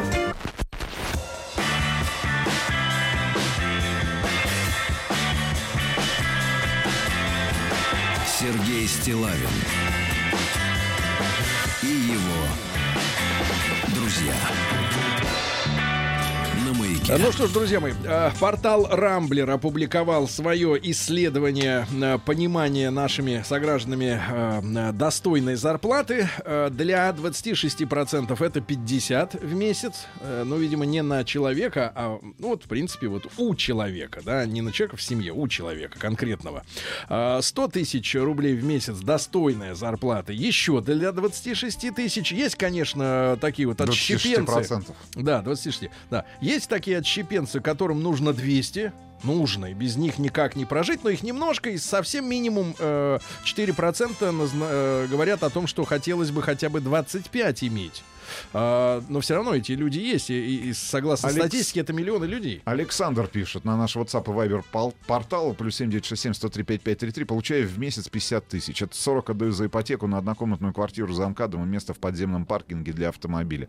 пять тысяч отдаю за коммунальные платежи. Вот и посчитайте, остальных пяти тысяч мне не хватает даже на еду. Юра Кислый пишет: получаю недостойно. Не хватает на то, чтобы купить приличный автомобиль, два-три миллиона рублей, купить гараж около дома, отремонтировать дачный дом, модно одеться, съездить на отдых в Европу два раза, позволить себе сходить в приличный ресторан и купить какой-нибудь прибыльный слушайте, бизнес ну, слушайте, слушайте, это, или ну, франшизу. Я вам расскажу, на что не хватает. Тише, ну, хотите, сейчас, подождите, минуточку, я вам минуточку, скажу. Про Юру Кислого. Давайте две копии отправим. Первая Деду Морозу, вторая Гармашу в Почту России. А вот завидно. Я вам, я вам сейчас расскажу. Буквально, э, если мне не изменяет память а в пятницу... А если изменяет, как, пятницу, как звучит наш пятницу, вопрос? Так, в пятницу я да. отправлял человеку смс-сообщение со скриншотом Деду Морозу? Остатка на своем счете. На карте, какому которая человеку? Привязана к моему счету в Сбербанке. Которому вы Там должны? Было тридцать три рубля. Погодите, вы только что говорили, что вот человек по тысяча двести был. Нет, это это, нет, на моем счете. Просто вот мне человек Погоди, жаловался. А нет, я просто говорю. Нет, я просто говорю о том. Покажите мне этот скриншот. Я вам, покажите, вам показать? Покажите, я покажу. Да, покажу. Да, покажу. Да, а пока вы надеетесь. Сейчас я тебе тих, покажу, да, он... чтобы тебе стыдно было, тих, что у твоего друга тридцать три рубля Друга. На карте. В так курсе? Так это на одной карте-то. У вас же я видел целый карусель, веер там этих карт. А скидочных сколько? На них вообще можно выживаться. Давайте, если серьезно, Надюш, послушаем. Надюш, доброе утро. Да, приветствую. Надюш, вам тридцать лет, правильно? Вы замужем. Нет. Вот. А, Надежда, в принципе, вы зарабатываете... Такие женщины до... нравятся, минуточку, Сергей. Вы зарабатываете достойные деньги для себя? А, скажу так, то, что вот месяца три назад я зарабатывала недостойные деньги. Сейчас я ушла на зарплату ровно, ну, почти в два раза больше, чем я получала ранее. И мне все равно оказалось, что не хватает. Хотя до этого э, вот, думалось, что... Вот давайте, это, давайте что сравним, давайте сравним вот, ситуацию. Надя, Надя, давайте вот сравним ситуацию, ну, грубо говоря, полугодовой давности. Полгода назад вам на что не хватало? Ой, полгода назад меня закрыли в банк, и мне не хватало даже вот сходить в магазин. А теперь на что не да. хватает? А теперь, в принципе, не, ну, продукты хватает, хватает даже на шкаф и новую сковородку. Угу. Вот, но как вот была у меня резина лысая, так она пока еще лысая и остается. Вы аккуратнее, Надя. Аккуратнее. Да, ну, полулыцый, скажем так. Да, понятно, да. понятно. Надюш, ну и размер, если так абстрагироваться уже от реальности вашей, для Питера сегодня, вот для молодой женщины тридцатилетней, вы пока не мама, мамой не стали еще? Пока еще нет. Вот, ну для вот самостоятельной, назовем так, независимой женщины молодой, сколько вот должна, какой сумма должна составлять зарплата в месяц для вас? Ну... семьдесят мне бы, вот, кажется, что хватило бы. Кажется, что хватило. Да. Хорошо, спасибо, услышали вас, да. Друзья, мы голосуйте, М1-номер пять пять три три, у вас достойная зарплата, получка, оклад, заработок, там разные синонимы, да, М2 нет. Инвалид второй группы, получаю пенсию девятнадцать тысяч рублей, работаю подсобным рабочим, еще восемнадцать тысяч рублей, двое ребятишек, кредит семь тысяч рублей, плюс коммуналочка десять. Ну, по-любому не хватает. Сообщение от Максима. Арина пишет: в СПБ получаю семьдесят тысяч. Считаю достойной, но все равно не хватает на покупку автомобиля за миллион рублей. Программист, зарплата белая, сто шестьдесят тысяч рублей на руки. Это сообщение из Питера. Вот, правда, давайте... не очень понятно, хватает или нет. Ну, видимо, хватает. Тимофей из Питера, э, тоже тридцать семь лет. Тимофей, доброе утро. Доброе утро. Да, друг любезный, но интонации в голосе бодрые, боевые. Брат, э, у тебя достойная, с твоей точки зрения, э, зарплата ежемесячная? Ну, для меня пока хватает. Но да. я скажу так, я считаю, всем всегда будет не хватать денег, даже если он будет переходить на новую работу. И, потому что всегда, когда возрастает зарплата, возрастают и потребности человека сразу же. Да. Давайте поставим вопрос так. Как удержать в кухонном шкафу доширак? Как не позволить ему замениться на пельмени? Давайте Ваню, давайте из Москвы послушаем. Ванечка-то наш, в принципе. Да что он... его слушать? А Ваня, он человек. Да, Ванюш, доброе он утро. Калач. Здравствуйте. Здравствуйте, Ванюша. Иван. Ванюша, ну-ка, ну-ка давай. восемьдесят восемь процентов вообще из-под крана пьют, елки-палки. А Сергей Валерьевич сейчас минералкой душ принимает, Руслан Иванович. Да, конечно. У него солей мало в организме. Я думаю, что же он такой свеженький-то все время, понимаешь? А теперь по сути, Иоанн. По сути, вы знаете, у меня всегда желания как-то в жизни совпадали с возможностями. Есть возможность зажечь, что-то прикупить, есть. Нету, нету. Но вот... То есть ты не третировал себя, правильно? никогда не третировал. Но тем да. не менее, вот сейчас ты достойно ну, зарабатываешь? Слушай, ну, да нормально в своем сегменте. Вот мне интересно, сколько бы вам бы, вот, вот по-вашему, сколько надо? Ну, я скажу так, нужно, Скажите, конечно, нужно, конечно, питаться. Я вот сейчас перешел на двухразовое питание в день. Угу. Ну, кстати говоря, Вань, и сейчас я обращаюсь к нашим слушателям. Сергей живет, как большинство граждан нашей страны, потому что вот вчера после эфира мы поехали на съемки очередного выпуска «Большого тест-драйва» в гараж, так. который мы снимаем в одном видели, из тех, техцентров Москвы. Так вот, Сергей завтракал-обедал в фастфуде. В фастфуде. Да, да, и не стесняйся. Не может этого. себе, да, не может себе позволить, например, э, хорошую, достойную, здоровую. Нет еду. времени, нет ждать. времени и нет, во-первых. Денег на них нет. Время, да, время, ну, деньги да. есть наверняка, но просто вам жалко. Нет, и... но дело в том, что после того, как я узнал, что тридцать три рубля у вас было, я сейчас, кстати, скан все-таки хочу увидеть. Я потом расскажу, ребят, как выглядит этот скан. Значит, тридцать шесть процентов наших слушателей сказали, что они э, получают, зарабатывают, да, э, достойно. Достойные деньги ежемесячно. И шестьдесят четыре процента о своей заработной плате так сказать не могут. Вот такие цифры. Радиостанция «Маяк» совместно с образовательным центром «Сириус» представляют проект «Лекториум». Дорогие друзья, наша рубрика «Лекториум», когда мы в прямом эфире в нашей студии рады приветствовать у нас в гостях, у вас в гостях уважаемых докладчиков, лекторов, да, людей образованных, так сказать, и компетентных в своих сферах. И вновь мы встречаемся, вот после первого нашего разговора появилось ощущение у нас недосказанности, да, потому что тема огромная и волнует просвещенную или тяготеющую к просвещенности аудиторию. Таких у нас большинство. А, Михаил Васильевич Астахов снова с нами. Михаил Васильевич, доброе утро. Доброе утро. А, заведующий кафедрой физической химии Национального исследовательского технологического университета МИСИС, доктор химических наук, профессор. И вы помните, некоторое время назад, ну, месяц назад, может месяц. быть, полтора уж да, прошло, мы говорили о наноматериалах. Да? Ну, пытались таким доступным языком объяснить, что это такое, да, как это может использоваться, да, какие там есть э, видения на грядущее.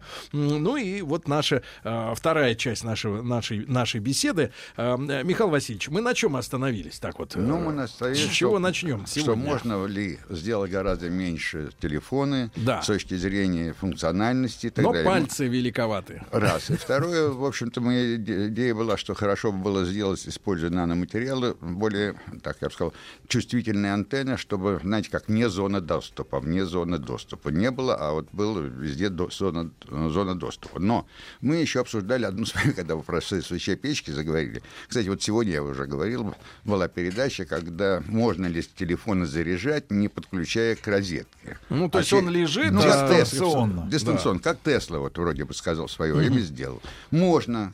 Был ответ очень компетентного человека, который сказал, можно. Это помощник ректора Московского технологического университета. Но при этом следующее. Поскольку нужны большие мощности, чтобы подзарядить телефон, ну, понятно, да? То есть, может быть, мощности не очень большие, но, тем не менее, все-таки больше, чем просто антенна. И эти очень вредные излучения, вот я тоже говорил, в шестидесятые годы возникло такое, в Советском Союзе впервые, наверное, возникла идея волновой болезни. То есть, под действием электромагнитного излучения очень многие функциональные органы нашего жизненно необходимы, они деградируют. А это сродни магнитной активности на Солнце. Вот человек ну... как бы реагирует, а здесь сильное излучение, которое может еще и навредить, да, непосредственно. Помните, когда говорят, вы ведете передачу, говорят, сегодня магнитные бури. Людям с повышенным давлением и так далее нужно осторожно быть... — Надевать uh, каску. — Ну, ну, каску, не каску. Вот. Это да. Вот. Но, тем не менее, это, понимаете, дело, это вспышки на солнце, это некое такое не периодическое, а какое-то достаточно большими интервалами проходящее событие. А электромагнитное излучение, телефон же работает постоянно, и, соответственно, все вот эти сотовые вышки, сотовые...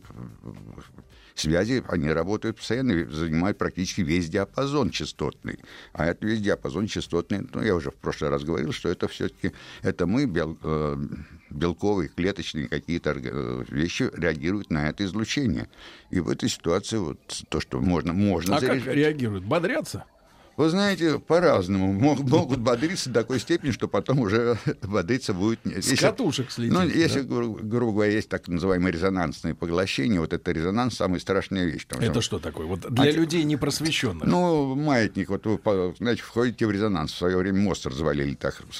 Самое... Поэтому по... солдаты да, идут... не идут по мосту. Без... Да. Вот, это резонанс. Поэтому могут быть очень ну, так, незначительные ну, силовые воздействия, но если система входит в резонанс, то она просто... Разболтается. Ну, она разваливается. Вот как мост развалился, так и наши клеточные... Это научный факт? Или ученые все еще спорят? Ну, о, о чем? Что мозг развалился? Нет. А... Нет, что мозг развалится от того, понимаете, что по телефону будешь трындеть. В чем дело? Ну, как, биологи в большинстве... Ну, я вам тоже в прошлый раз говорил, что мы взяли периодические коллоидные структуры, где-то близко напоминающие биологические клетки. Коллоидные — это типа не раствор и не... Ну, там внутри... Взвесь от, такая, ну, да? Ну, да, вот...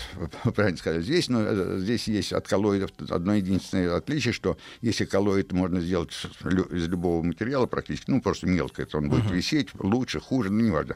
А есть такая периодическая коллоидная структура, которая, ну, как решетка, как вот шахматная доска выстраивается вот такими очень uh-huh. симметричными или э, спо- э, если можно посмотреть, просто как снежинка. Видно, снежинка. Ну, вот если на клетку, многие, знаете, луковку смотрели в детстве в микроскоп, там были видны вот эти клеточки. Я не знаю, сейчас биологию ведут. А Рустам смотрел, пытался просто одним глазом смотреть. Ну, не важно. Микроскоп. Да. Ну, и вот эти структуры можно развалить, если увеличить мощность, попасть в резонанс, увеличить мощность излучения, то вот эти периодически холодные структуры разваливаются. То же самое происходит практически и с клетками биологическими. Ну, в зависимости от того, какая клетка, откуда взята и так далее. Но самое вот неприятное, что, о чем говорили в свое время в шестидесятые годы, что практически на все органы влияет электромагнитное излучение. У кого-то на что? Ну, то есть кому попадает в резонанс у каждого людей. Когда были две-три программы радио и две-три программы телевидения, ну и спецсвязь, то это совершенно спокойно проходило. Ну, кто-то да. А когда вы весь практически радио и телевидение заняли весь диапазон частотный, там от мега до гига, и понятно, и сколько... А вот, а вот по типу, по типу этого излучения у нас есть, ну, условно говоря, да, что мы знаем, как... Электромагнитное излучение. Нет, я просто имею в виду. У нас есть, значит, грубо говоря, УКВ, там, эф эм-диапазон, uh-huh. да, ну, там телек, и, да, да, у нас есть Wi-Fi, у нас есть Bluetooth, ну, локальный такой маленький излучатель. Поскольку да? каждая клетка имеет свои разные то строения. То есть это охватывает это, всех. Вот в том-то и, ну, мне кажется, в том-то и самое страшное, что когда это было касалось, ну, какой-то ограниченной группы людей, вот, знаете, а когда мы перекрыли весь диапазон, и при том еще добавок ко всему раньше те на Шаблоке стояла станция, там еще где-то станция, и, соответственно, вот там, где жили люди, которые, ну, как-то... А теперь под... базовая а... станция сотовой связи стоит... На... Почти на каждом, каждом доме. Углу. Ну, и на... а вопрос, на... вопрос на тогда. А, да, Михаил Васильевич. Вы про нано или да, про да, электромагнитное? Это тоже интересно, это тоже интересно, потому что врачи, например, и те же самые диагносты очень много говорят о том, что, несмотря на то, что улучшилось качество диагностики, просто стали большее количество выявлять тех же самых злокачественных опухолей, а реально количество людей со злокачественными опухолями стало выше ну, гораздо. И связывают это вот очень часто, особенно а, в популярных телевизионных программах или в публикациях, в прессе, в массовой, с, я, с наличием немножко, как раз электромагнитного излучения. Я немножко о другом. Да, у нас принято высмеивать людей, которые, например, отличаются какой-то чувствительностью к, из, к излучению. Я вот помню, у папы моего значит, в подъезде двумя этажами ниже жили люди, у которых дверь была исписана, что нас облучает ка гэ бэ. Значит, потом ага. э, к двери был прикручен, знаете, помните, советские телевизоры, у а. них был железный задник, вот сзади, в который кинескоп прикрывал, вот, mm-hmm. э, ящик деревянный, а сзади э, металлическая штука. О, ящик был, вот эта вот металлическая штука, задник, да, телека, был прикручен к двери. Ну, заэкранировали дверь. Да, заэкранировали дверь, Блин, а, люди, а люди ходили в фольге. Люди ходили в фольге. Так вот, во-первых, может быть, не смеяться над ним, может, действительно у них какие-то вот физические ощущения каких-то волн.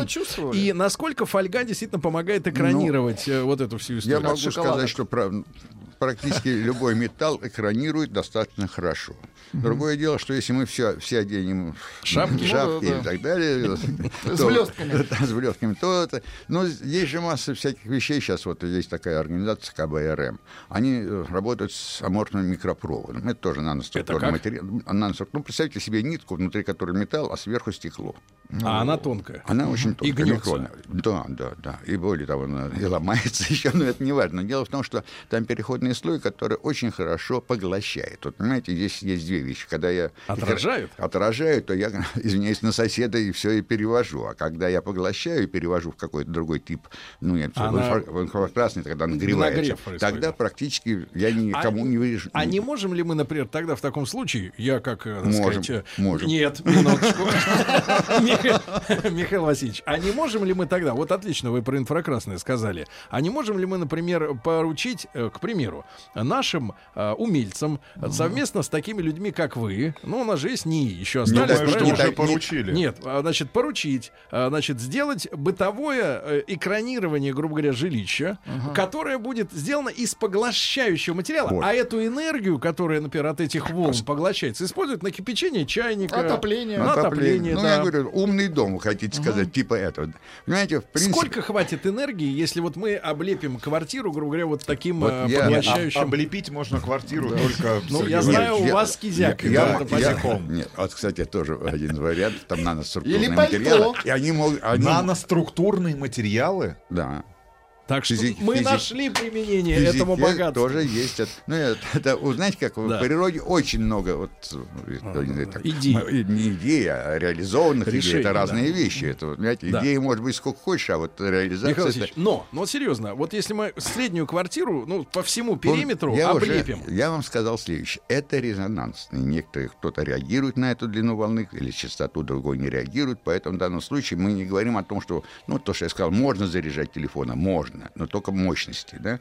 Ну а если резонанс, то не надо таких громадных мощностей для того, чтобы разрушить чего-то. Ну, как я уже повторяю опять про этот мост. Не нужно было его краном там, или бульдозером, а просто нужно попасть было в резонанс. Поэтому в данном случае мощности этого излучения, они не то, что вот такие бесконечные.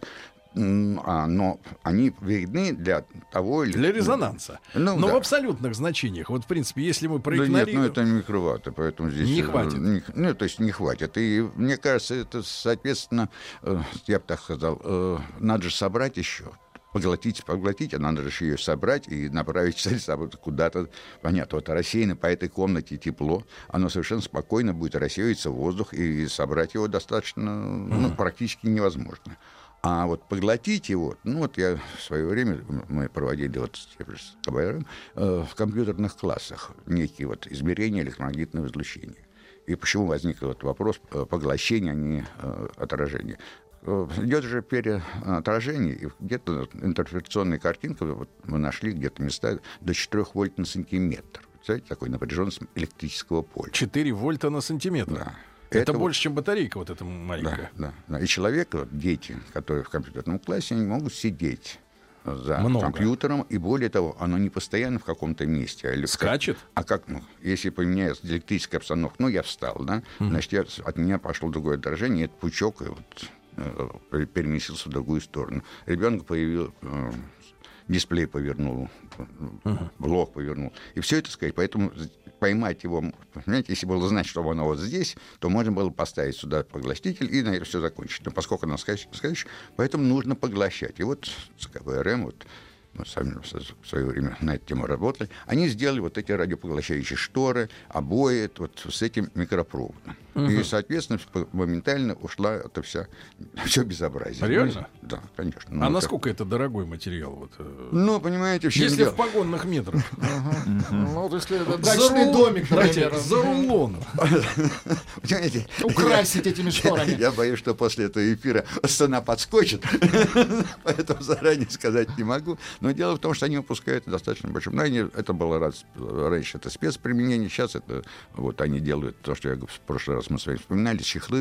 А для... куда они сбрасывают в итоге, в итоге вот это все? Тепло. В тепло. Да, тепло. Оно же сильно рассеивается, чем хороший этот микропровод, тем, что он еще помимо как поглощает и выделяет тепло, но и рассеивает, поскольку тонкие А насколько это вот, а, если обить, может повысить общую температуру в комнате? Ой, ну, например, на градус может? Вы понимаете, в чем дело? Я, честно говоря, не могу вам посчитать. Все зависит, бы... от, зависит от того, как, какое сильное ну, электромагнитное... баня не получится из этого. Париться будет нельзя. Угу. Понятно. Да? Но стенки, стенки все-таки могут чуть-чуть нагреваться. Рустам Ильич, вам нужно, у вас плесень уйдет из угла.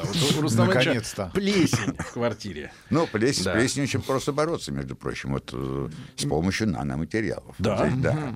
Вот здесь была, была поставлена работа и у нас на кафедре, и там с нашими коллегами, с помощью так называемых наночастиц серебра.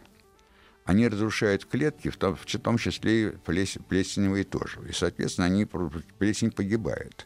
Ну, вот, а они все я... разрушают? Любые клетки, получается? Ну, а понимаете... людям это безопасно? Да. В как... ну, то есть я Их такой... разрушение клеток. Но дело в том, что если вы будете...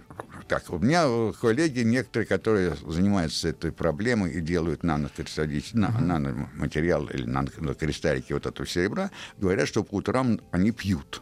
Кого? Пьют вот это серебро. Коло... серебро Слушайте, колонна... знаете, это что мне напоминает? Моя Святую, бабушка... Святую воду. Да, моя бабушка, она бросала в воду, и у нее постоянно стояла на столе банка... Рубль олимпийский. Нет, не рубль олимпийский, а царский рубль, который наполовину, вот пополам, был разрезан. Серебряный рубль, да. И вот эту... И она пила исключительно эту воду. И дожила... А зачем разрезали рубль? И прожила, и прожила там девяносто четыре года, по-моему, если мне не изменить память. Так, зачем разрезать рубль? Понимаете, в чем дело? Я так понимаю, что... Я не, ну, знаете, у каждого человека считает, что вот так надо сделать, именно так. И никак, От полтинника никак, лучше. Никак, никак не по-другому. Да, не десять копеек, не рубль, а там не пятьдесят копеек, а вот рубль. Uh-huh. Но дело в том, что оголяется поверхность, потому что непонятно, что может быть рубль затерт, не затерт, ну, в общем, неважно. Разрезанный рубль — это доступ, ну, к телу, что называется, серебра, да. Но это святая вода. Всегда же говорят, что святая вода — это какой-то серебряная чаша, которая наливается, и оттуда можно. Ну, я не знаю, мы говорили на прошлом году, что, э, в прошлый раз, что девятнадцатого января можно от, отсюда брать воду, и она будет святой. С точки зрения состоять столько, сколько нужно. И, да, ну, я понимаю, что из водопровода и так далее, но из естественных источников, там, из родника, из пруда даже, только непроточная вещь. Ну, по крайней мере, моя бабушка мне рассказала, что они вот uh-huh. у себя там. То есть это меня... научная история-то? Понимаете, это, это, знаете, что значит, я вам сказал, времени нет. Вот, ну, тоже, вот взять до того, там, до девятнадцатого января, и после девятнадцатого января, ну и девятнадцатого, и поставить вот эти угу. колбочки, да, и посмотреть, что будет. Судя по всему, это связано с некими, ну, как я бы сказал, энергетическими, энергетическими явлениями, ну, нашего с космоса или нашей планетарной системы, потому что, ну, вот объяснить по-другому практически невозможно. Понятно, Рустам Иванович? девятнадцатого, никакого другого. Да. Угу. Что ну, девятнадцатого? девятнадцатого, запомнил. А у вас обычно двадцать пятого. Кстати, кстати, между прочим, вот если вы говорите про плесень, вот есть такой момент, э, тоже исторический, тоже связан с нано, да? Вот э, освящение яиц, куличей, Пасхи. Есть такой ритуал. Да. Православие, да? Ну, вот я не знаю, были вы на этом Конечно. празднике, но вот когда ходит священник и брызгает святой водой по всем столам, которые там ну, стоят, да, да. вероятность попадания на каждое яичко этой капли практически ну, ничтожна. Минимально. Но угу. э, тоже вспоминание детства. Бабушка брала яичко освященное, клала за икону, и на следующий Пасху мы его съедали. То есть оно не стухало? Понятно, да? Вот по поводу плесени. Значит, вот, собственно, вот это... Будем а бороться с плесенью. Следующий. Значит, Рустам Иванович, место, место дрянь. Место дрянь. Нет, почему? Если осветить, а, или точнее взять просто вот этот наш нанодисперсное серебро... Есть чем осветить у вас, Сергей Иванович? Да мы вам дадим. У него фонарик есть. У нас специалист в гости. Даже не надо освещать просто вот этот раствор. Просто показано на клетках. Вот есть такие клетки, которые вызывают кишечные заболевания. Но это не касается вашего скана тридцать три шестьдесят. Ну, вы опять один. С этим, Вы нет, опять о деньгах. С этим просто Рустам сегодня носился с утра. Понятно. Вот, ну, в общем, да. вот это можно сделать, и, в общем-то, очень вещи, многие вещи делаются с точки зрения даже ну, сохранности деревянных изделий, которые можно то же самое сделать вот, с помощью вот этих наночастиц. Очень красивые снимки, ну, у вас радио, а не телевидение, поэтому в данном да. случае можно показать, как клетка деградирует под действием вот этих наночастиц серебра. Очень красивые снимки, и, в общем-то, вот мы вместе с МАТИ, так, есть такой профессор завкафедры Владимир Владимирович Лепцов, который этим угу. занимается. Очень Михаил долго. Васильевич, ну и, может быть, мы тогда уже после новостей и новостей спорта э, затронули бы тему, э, так сказать, поскольку нано — это такая история популярная, да, в последнее время, там в машинах есть кнопки нанофильтр и там... Э, О, кстати, про нанофильтр я могу рассказать. Вот, немцы вот там... очень интересно сделали да, да, работу. Почему-то это, как правило, у японцев. Что-то в машинах. А-а-а. Вот, но, но, еще одна тема, что типа вот Рустам мне рассказывал, что когда он подрастет и состарится, ему, значит, в артерию запустят наноробота, он туда залезет, все починит, бляшки все распилит, угу. вылезет обратно, есть не та- знаю откуда. Есть такие идеи. Да, и, соответственно, Более и того, Рустамка еще лет сто пятьдесят протянет до следующего робота. Не важно сколько, важно как. Вот, важно как. Значит, друзья мои, Михаил Васильевич Астахов, завкафедрой физической химии Национального исследовательского технологического университета МИСИС. С нами сегодня доктор химических наук, профессор. О наноматериалах мы сегодня говорим. После новостей вернемся. Радиостанция «Маяк» совместно с образовательным центром «Сириус» представляют проект «Лекториум». Друзья мои, сегодня в нашей студии вновь э, для вас э, мы общаемся с Михаилом Васильевичем Астаховым, э, заведующим кафедрой физической химии Национального исследовательского технологического университета МИСИС, э, доктором химических наук, профессором. Э, Михаил Васильевич э, накормил нас с утра настоящими конфетами, как он сказал. Столичные. И, действительно, очень, очень вкусные. Вкусные конфеты Красного Октября столичные. Это не реклама, это констатация. Вот, Михаил Васильевич, наверняка что... тоже с наночастицами. Да, отдельно однозначно. Экскалоидами. Да. Михаил Васильевич, вот затронули тему плесени, серебра и всего прочего, и вдруг в разговоре вылезла вот сейчас тема, пока реклама короткая шла, золотых... Волос. Значит, как можно золотые волосы? Вот женщины у нас, да, они, соответственно, травят свою голову, свой эпидермис. Все травят, волосы выжигают. Там бландаран, ликвид. Я помню с детства эти адские слова. Ну, там много еще таких слов. Да-да-да. И вот они, ну, короче, Короче, красятся, да, красят волосы. Все эти производители краски наперебой сообщают, что они безвредные. Но я вижу, что у девчонок, вот, которые именно выбеливают, да, у них же потом они редеют. И, а, в принципе, погод... Вам нравятся девчонки, которые выбеливают? Выбеливают в последнее время все больше не девчонки, если вы об этом. Но, Михаил Васильевич, а есть ли альтернативный способ вот придать другой цвет? Три тысячи лет тому назад. Да. До нашей эры. Египет. Египет. Ну... я бы сказал, сульфид свинца, который не красили, а который образовывался внутри волос. Сульфид свинца? Да. Да, звучит галенит, опасно. Галенит. Не очень. Галенит, так называемый. И, собственно, эта идея окраски. Кстати, потом были большие бои между французскими, так, и римскими и так далее, которые пытались найти истоки этого краски, который практически не вымывался, поскольку, ну, так правда, я, я, к я слову не... сказать, Михаил Васильевич, в Египте красили так жрицы любви. Ну, насколько я, так, я помню. Я, я бы так сказал, когда смотришь гравюру, там практически все черные. Поэтому, если там все были жрицами любви, то, может быть, и так. Ну, вряд ли, наверное. Но, тем не менее. Дело в том, что вот то, что вы сказали о красках, что вот это внешность. А, в принципе, волос состоит из двух. Если вы помните, есть оболочка и внутри, внутренняя часть. Ну, так, я бы сказал, я не буду терминами самыми биологическими бросаться, но, тем не менее, есть две разные совершенно структуры. Так вот, ну, понятно, что сейчас только смогли определить, что это такое. Так вот, внутри вот этого стержня волосного... Угу. Нашли... Сейчас это вот, вот вообще в наше время? Ну, потому что электронная микроскопия, сканирующая микроскопия... Ну, раньше же было практически... Ну, попробуйте ну, да, да. найти там... Вот когда сейчас наш, начали делать плетень, то же самое, только с золотом, то это два нанометра. Ну, понятно, что это найти ранее, пока не было инструментария, практически угу. было невозможно. Сейчас нашли. А, эти вот частички, ну, галенит или... сульфида свинца, это вот размер где-то пятинанометровые частички.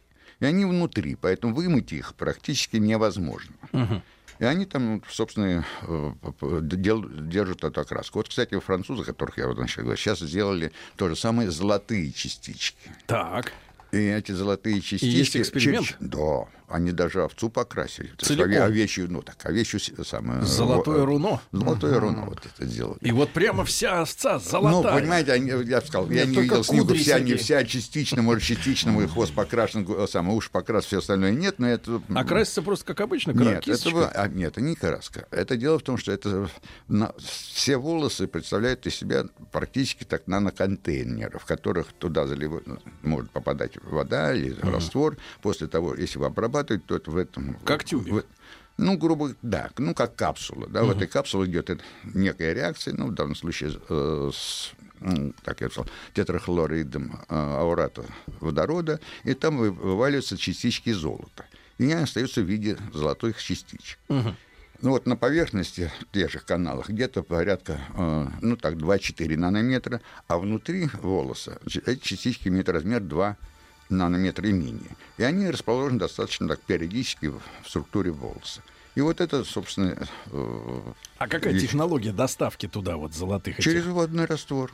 То есть через водный купают. раствор, обработка, водный раствор, обработка. Почему? Ну, как женщина красит волосы? В таз макает Ну, голову. То же самое и здесь. Нагибается. Ну, то, это, кто нагибается, кто... Ну, на кого целиком погружается. Кто, но дело в том, что пытались, ну, потом то же самое, ну, как золотые волосы, все-таки интересно попробовали делать. Сделали наночастички такого размера. Угу. И, соответственно, тоже нанесли на волосы. Ну, и через два-три раза мытья Помыло. головы, то все это ушло. Реально?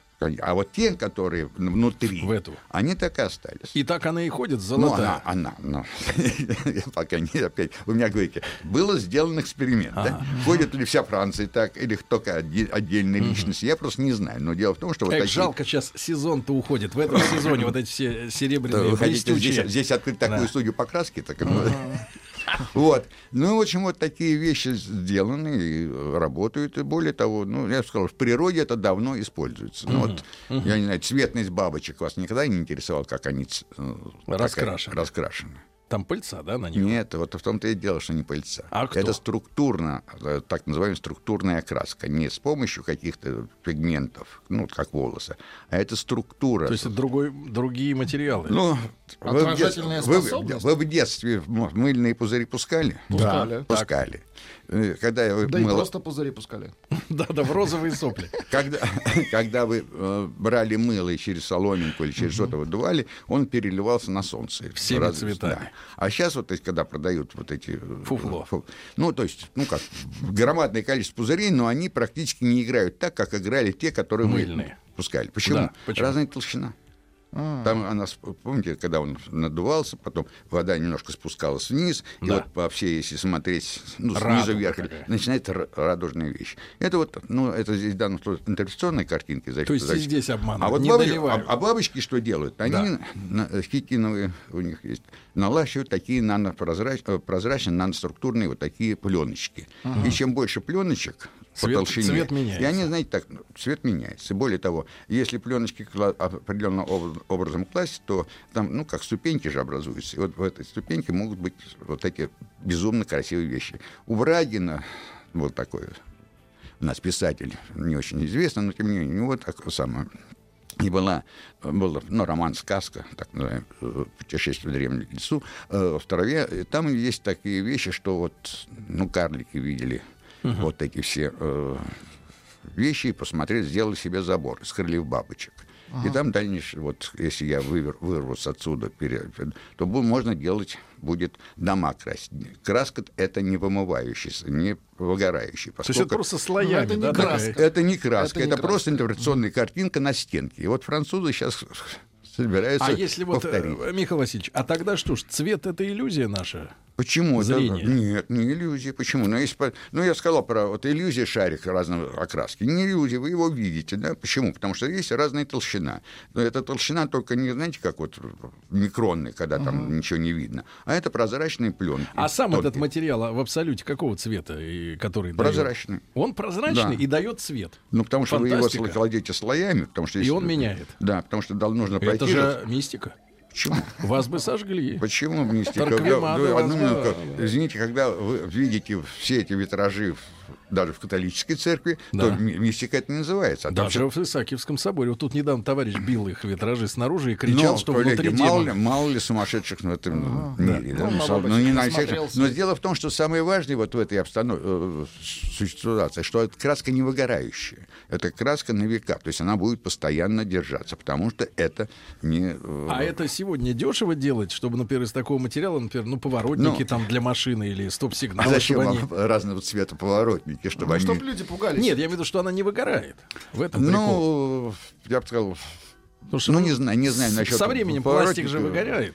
Ну, выгорает все практически. А можем это... ли мы делать гибкий материал с такой ну, структурой? Понимаете, дело здесь вот ну, наши, ну, наши коллеги из Америки сделали триста слоев, вот таких слоев, так. которые там были, соответственно, органика прозрачные, там были наночастицы разных, разных материалов. Угу. И у них получился зеленоватый цвет, голубой, ну, в зависимости от количества слоев, так как они клали, это можно. Но, понимаете, здесь такой момент, структура нано-структурировать поверхность дома, это же еще то удовольствие с деньгами, да? А вот если будет обои такого сделать, ну, как в промышленном масштабе, слой нанес, потом второй слой, третий, там, ну, структура. Uh-huh. Вот, так, можно посмотреть у природы, как она делала эти uh-huh. структурки, и попробовать сделать обои. Вот тогда обои будут... Или, там... А, кстати, а как этот материал э, противостоит дождю, там... Э... Бабочки летают во время дождя? Нет. Нет. Нет. Но, с другой стороны, крылья ее, вот, если посмотреть, они гидрофобные. Ну, я, то есть я перескочу. Я не смачиваемые. Не смачиваемые, да. Они просто с них капли сваливаются. Кстати, вот прочим, таким надо делать стекла у машин. А, так и делают. Так и делают. Есть такие самые гидрофобные покрытия, они лучше, хуже. Понимаете, бабочки это как естественным путем, а здесь мы просто ну, грубо, наносим. Ну, наносим. Потом щеточки поработали несколько и раз, стерлось. И, и стерлось. Но если вы говорите вот по поводу бабочек, мне просто тема... Так, я не могу сказать, что я их... мне они очень нравятся, но э, американцы из капустниц устроили линзы. Линзы для чего? Для, для глаз? Фо... Для фотоэлементов. Для солн- солнечной батареи. Это прекраснейшие оказались линзы, которые дают мощность... Что, из живой бабочки? Ну, не из живой, из крыльев бабочки. Реально вот. Они выводят, размораживают бабочек, чтобы с них так, срезать крылья? Давайте, давайте так. Они сделали, показали, что мощность вот этого по отношению к весу, тоже линзы, ну, концентратора солнечной энергии направлены непосредственно на солнечные батареи, делаются линзы Френеля, там другие, но это дико громадные устройства. Ну, uh-huh. Так вот, такие цифры, что по отношению массы того, как вот делают линзы, uh-huh. их сделать из крыльев бабочек, в семнадцать раз легче. Uh-huh. легче, а по мощности в семнадцать раз больше. Что это означает? Они заметили очень простую вещь. Первая взлетает бабочка-капустница после... Дождя. Ну, пасмурной погоды. Потому что ее ну, так, тело, мышцы прогреваются гораздо быстрее, чем других бабочек. Ага. Но при условии, что крылья будут стоять под э, телу от семнадцати градусов. Ага.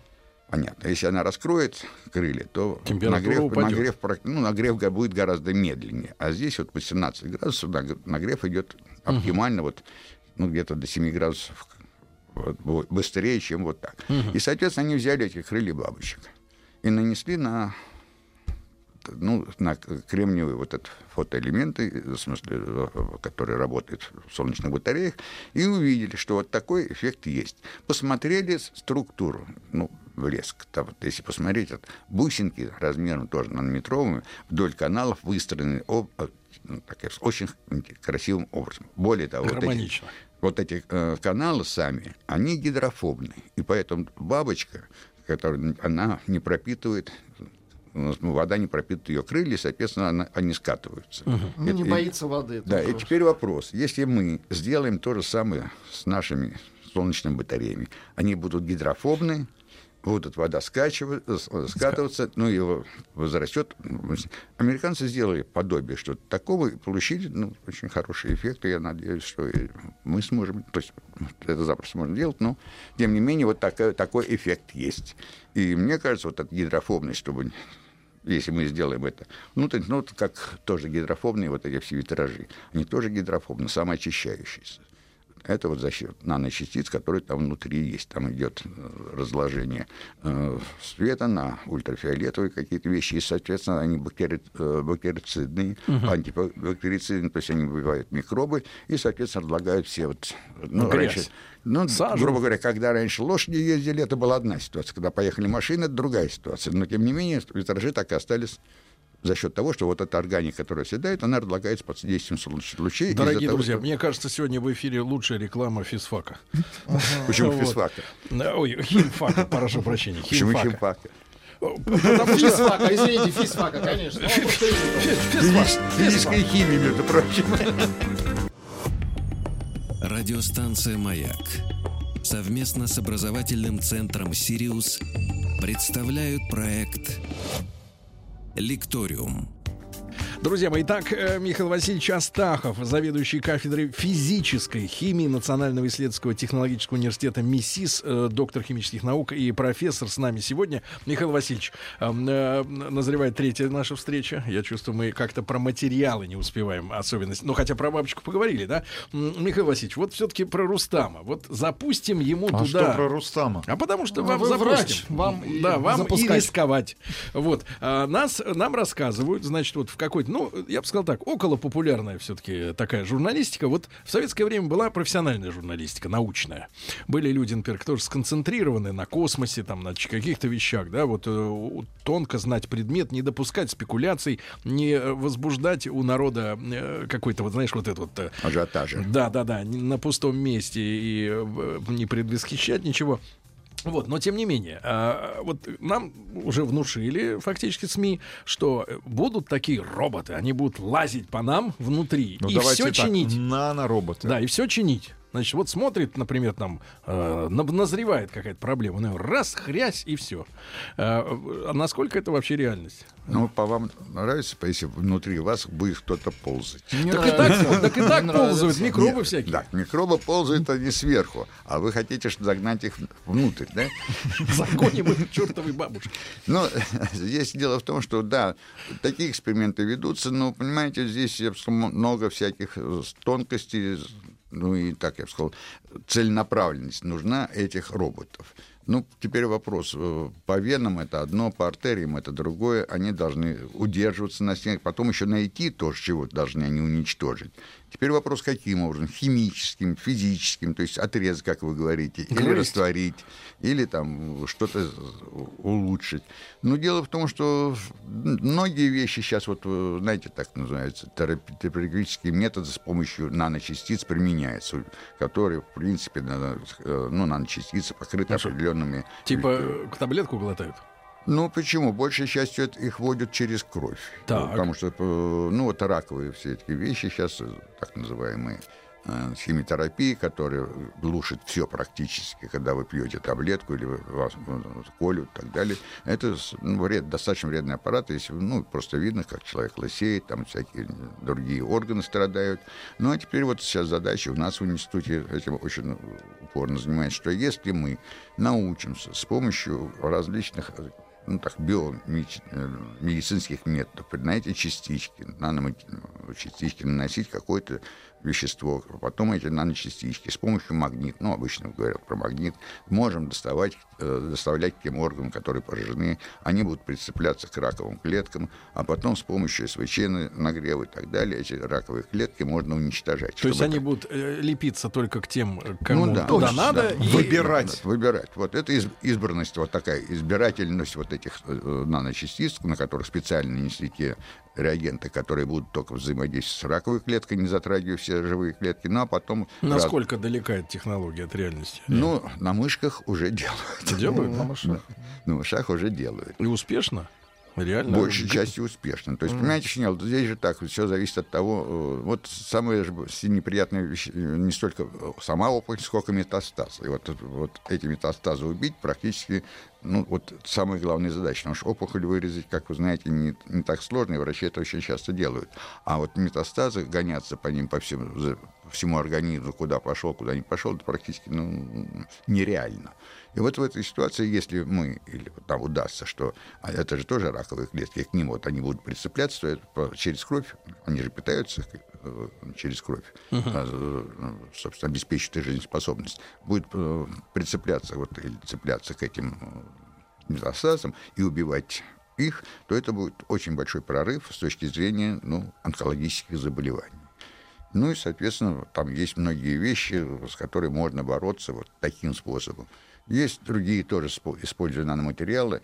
Ну, не знаю, как, наверное, вот я показываю обычно так, полостную операцию, когда камни удаляют. В почках? Ну, и в почках, самое главное, в мочеточниках, вот в таких полых каналах, ага. в которых они образуются. И ну, не пролезть обратно. Ну да. Вот то это есть для, не того, обратно, чтобы, для того, чтобы... Ну, не туда, не обратно. Вот если говорить про желчный пузырь, то да. протоки не туда, не обратно. И обычно удаляют вот эти камни. Это полостная операция, но очень... А вот есть такое понятие материал с памятью формы. Ну, представьте себе, что вы сделали... Шар? Ну, к примеру. Да даже не шар, проволочку. Да? Потом ее накрутили, эту проволочку, и она держит при этой температуре вот такую форму. Потом ее нагрели, она опять распрямляется. Вот такие, она может это многократно туда-сюда туда делать. Теперь вот если есть вот такой камень в какой-то протоке, вы не вскрываете полостную операцию, а прокалываете, проходит эта проволочка под этот камень, ну это просто видно на аппарате, так. нагреваете, она обвивает этот камень, и вы его вытаскиваете. Через что? Ну, через проток. Это проток. Понятно. Проволочкой, Сергей. Проволочкой. Ну, крепкой. Ну, понятно. Ужасно. Да? Рустам ну, Ашонов я, я не знаю, в истерике. Ну, так это, мне кажется, если вам располосуют весь живот и, или вот этой проволочки вытащат, это две разные совершенно операции. А это уже реальность? Да. А это уже реальность, да. Михаил Васильевич, я тогда думаю, что в следующем году нам нужно будет встретиться еще разок, хорошо? Ну, попробуем. Накопим, накопим вопросов. Ну, тогда вопросов. С Новым годом, с лучшим пожеланием, да. поскольку Новый год уже почти да. рядом. Михаил Васильевич, и вас надеюсь, взаимно что... и ваших коллег, спасибо, и вас лично. Спасибо. Да, Михаил Васильевич Астахов, доктор химических наук, профессор, зав. Кафедры физической химии Национального исследовательского технологического университета МИСИ. Спасибо огромное. Спасибо.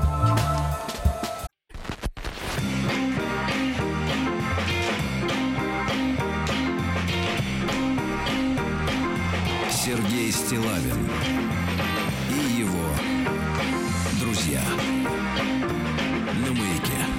Доброе утро, уважаемые радиослушатели. Доброе утро, Леся. Доброе утро, Рустам. Доброе утро, Влад, еще Здравствуйте. Раз. Хотел бы еще раз поприветствовать в этой студии Сергея Валерьевича, но его нет. Его нет. В усеченном составе а, мы сегодня вкатываемся потихоньку в рубрику нашу постоянную «Серега, пой». Кстати, нет и человека. Эх, чье имя, чье, Леся песня чье будет. Имя носит эта рубрика прекрасно. Но перед тем, как мы а, начнем, во-первых, подведем итоги прошлой недели и а, прослушаем те треки, которые прислали вы, наши слушатели, а, в социальных сетях оставили с хэштегом «Серега Пой» и «Радио Маяк». А сегодня мы слушаем а, в вашем исполнении песни Валерия Леонтьева, народного артиста. Народного На минуточку. Да. Да, Кстати, да. какую песню будем петь мы, Леся?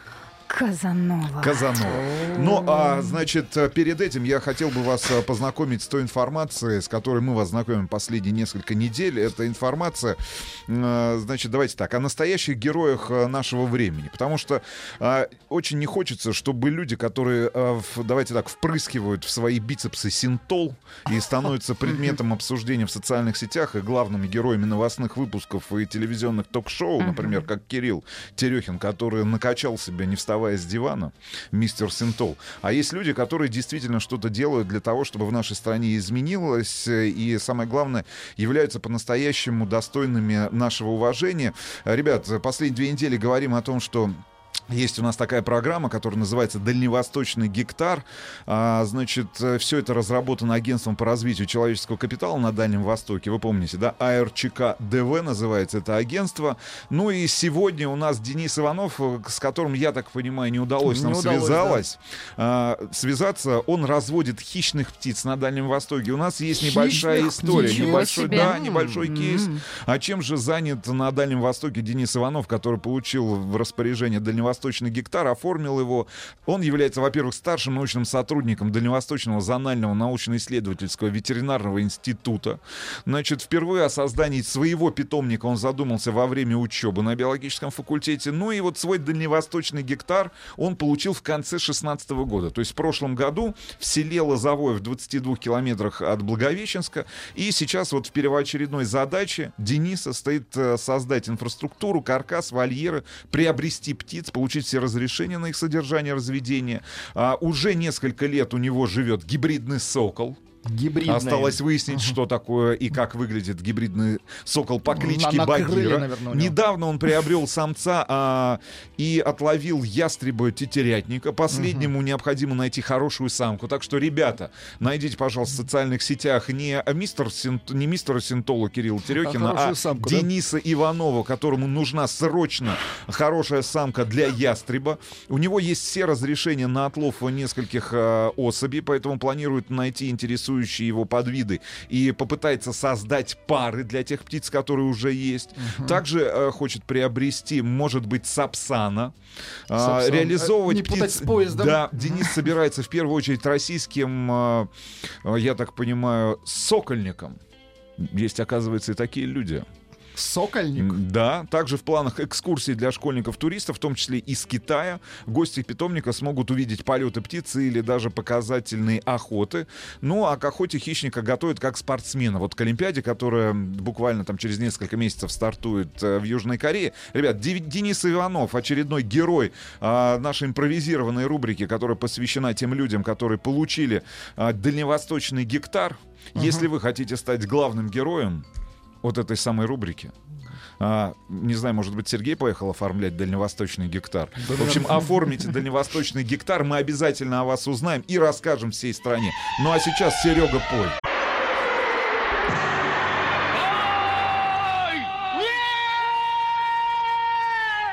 Говорю тебе,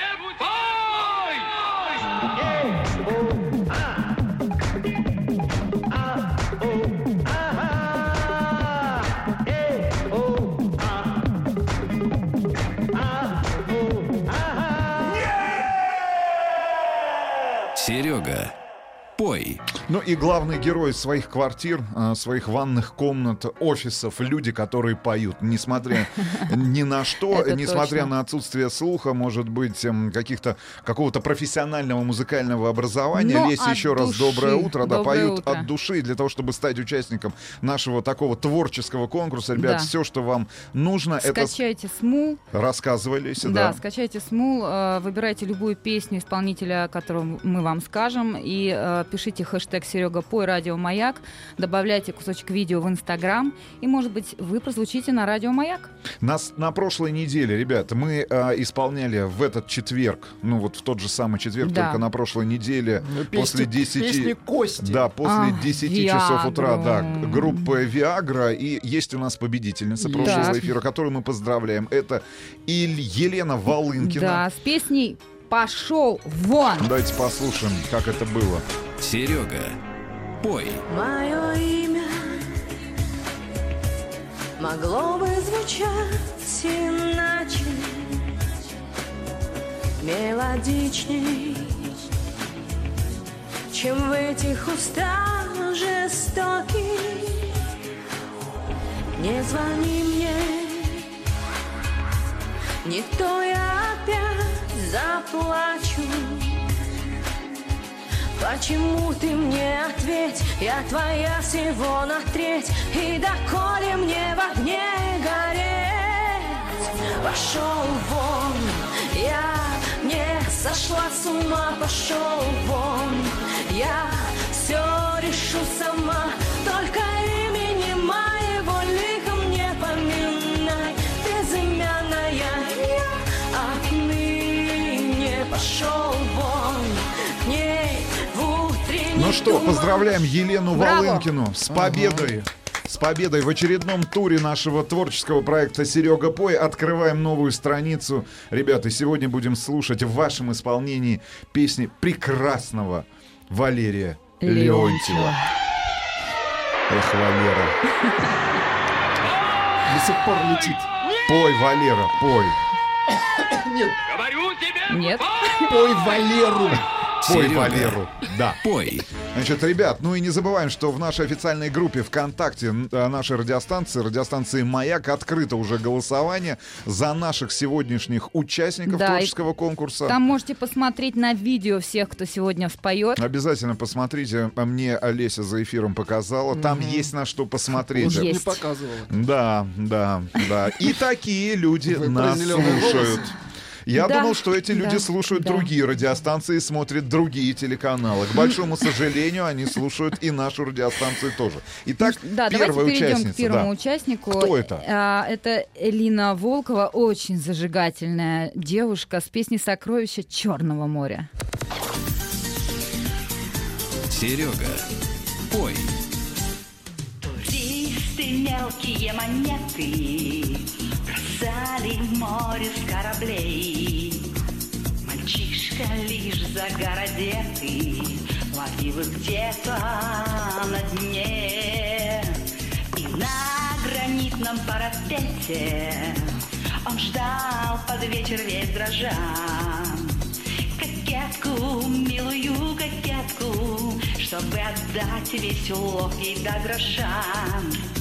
Сокровище Черного моря, мечтает, мечтает он найти. Сокровище Черного моря, чтоб ветреное сердце покорить. Любовь садит крепкие сети, не море увидит он во сне. Уйдет до рассвета любовь как монету, искать в этом городе камней. Закатом волны за... Елена Волкова исполняет песню Валерия Леонтьева «Сокровище Черного моря». И есть Элина у нас э, на, на телефонной связи, линии. Да. Алло, Элина, Алло. Доброе утро. Да. Здравствуйте. Элина, один вопрос. Скажите, пожалуйста, судя по телефонному, по телефонному, по телефонному префиксу, вы живете где-то рядом с Черным морем. Да, я живу конкретно в городе Сочи. Вот. Ух, вот. Вы профессионально зарабатываете себе на жизнь исполнением песен этой песни? Увы, нет. Хотелось бы, конечно, может быть. А кем, кем, кем вы работаете? работаете? А я работаю в аптеке, я провизор, консультант, администратор. Mm-hmm. Так и не скажешь. В аптеке города Сочи, одной из лучших аптек. Где? Где территориально? Uh-huh. Где территориально? Представляем Улица Сочи. Рос, улица Рос, ну, четырнадцать, пожалуйста. Mm-hmm. Как а далеко, поете, как наверное, далеко от вас находится ресторан «Старый базар»? Очень близко. Очень Вообще близко. Рядышком. Mm-hmm. Это буквально три минуты ходьбы. То есть вы находитесь и работаете в районе порта, правильно, сочинского? Ну, можно так сказать. Елена, скажите... Скажите, сказать. посетители вашей аптеки слышат ваш голос? Ой, очень часто. Я консультирую по очень многим вопросам. Но пока не поете на своем рабочем месте. Ну, на рабочем месте нельзя. Я в халате. Скажите, пожалуйста, а как ваши близкие относятся к вашему увлечению? Ну, они меня всячески поддерживают. Вы поете дома? У вас есть дома караоке? Я пою везде. Да, я пою везде, в машине, дома, на, на природе. Элина, ну у вас угодно. Очень здорово это у получается. У вас есть семья, Элина? Муж есть? Просто Все интересно. есть, спасибо. Все есть, и он счастлив? Конечно, разве со мной можно быть несчастливым? Хорошо, Элина, скажите, пожалуйста, а чем обусловлен выбор именно этой песни, именно этого исполнителя для участия в нашем конкурсе? Вы знаете, я, честно, случайно увидела, как бы в смуле вариант о том, что можно спеть что-то. Да, я потому что я размещаю, да. Да, да, да, в лесе. А, и вот только поэтому, а почему именно эту песню? Ну, мне показалось, что она чем-то со мной связана. И а, хорошо, скажите, пожалуйста, море, как черное. Вы думаете, или как думают да. ваши близкие, друзья, коллеги по работе, а какой исполнитель он, у вас получается лучше всего? Алла Пугачева. Алла Пугачева, uh-huh. хорошо. Ну, да, к большому сожалению, у нас была уже Алла Пугачева. Да. Да, да. Спасибо, Спасибо вам большое, Элина. И Фредди Меркьюри, кстати, в том числе. Вот, вот такие вот. люди вот живут так. в нашей стране. Элина поет все. Элина, спасибо огромное. Проголосовать. Голосуйте за да, Элину в нашей группе ВКонтакте. И следующий участник — Сергей. С песней «Маргарита». Наконец-то мужчина. Серега, пой. Маргарита Михайловна, тебе посвящаем опять эту песню. Опять одна, ты опять одна. Ты ждешь звонка, дрожа слегка. Твой телефон смотрит сладкий сон, а ты одна, совсем одна. И ты глядишь по ночам в окно, а ночью так за окном темно. Ты устала, устала ждать, а ведь когда-то умела летать. Маргарита, Маргарита, ведь ты не забыла, Маргарита. Ты же помнишь, как все это было, Маргарита. Окно открыто, ведь ты не забыла, Маргарита. Ты же помнишь, как все это было.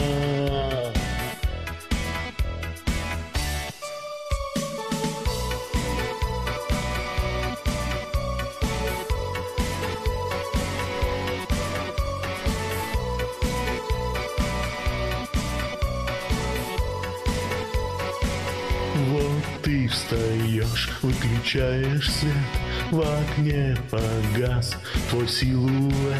Ночь так тревожна и так нежна, и для тебя танцует луна.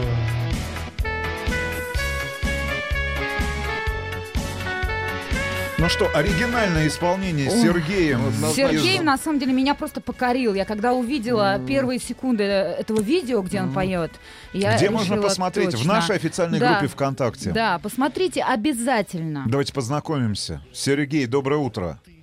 Здравствуйте, здравствуйте. Здравствуйте, дорогие Сергей. Дорогие слушатели, дорогие ведущие. Сергей, а вы откуда, скажите?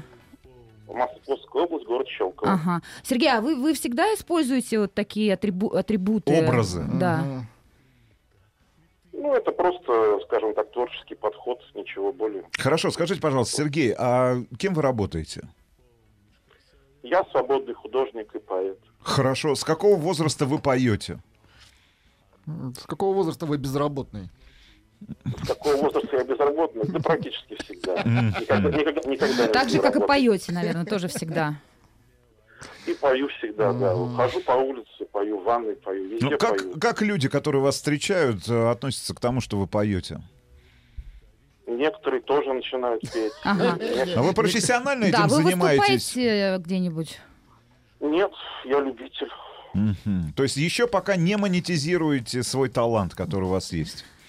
Просто художник, да. Пока нет. Хорошо, нет, ну, спасибо. Ну здорово, спасибо вам спасибо, большое, да, да, Сергей. Спасибо. Ребят, проголосовать за Сергея, который исполнил песню «Маргарита». Сергей живет в Щелково, в Московской области. Можно в нашей официальной группе ВКонтакте. Ну и следующие участники. Дарья Лямина с песней «Каждый хочет любить». Серега, пой. Югославский солдат и английский матрос поджидали у моста быстроглазую швейку. Каждый думал моя, каждый нежность и нес, и за ласковый взор, и за нежную шейку. И врагами присели они на скамейку. Югославский солдат и английский матрос. Каждый хочет любить, и солдат, и моряк. Каждый хочет иметь и невесту, и друга. Каждый хочет любить, и солдат, и моряк. Только дни тяжелые, только дни наши юга. Серб любил свой Дунай, англичанин давно ничего не любил, кроме трубки и виски.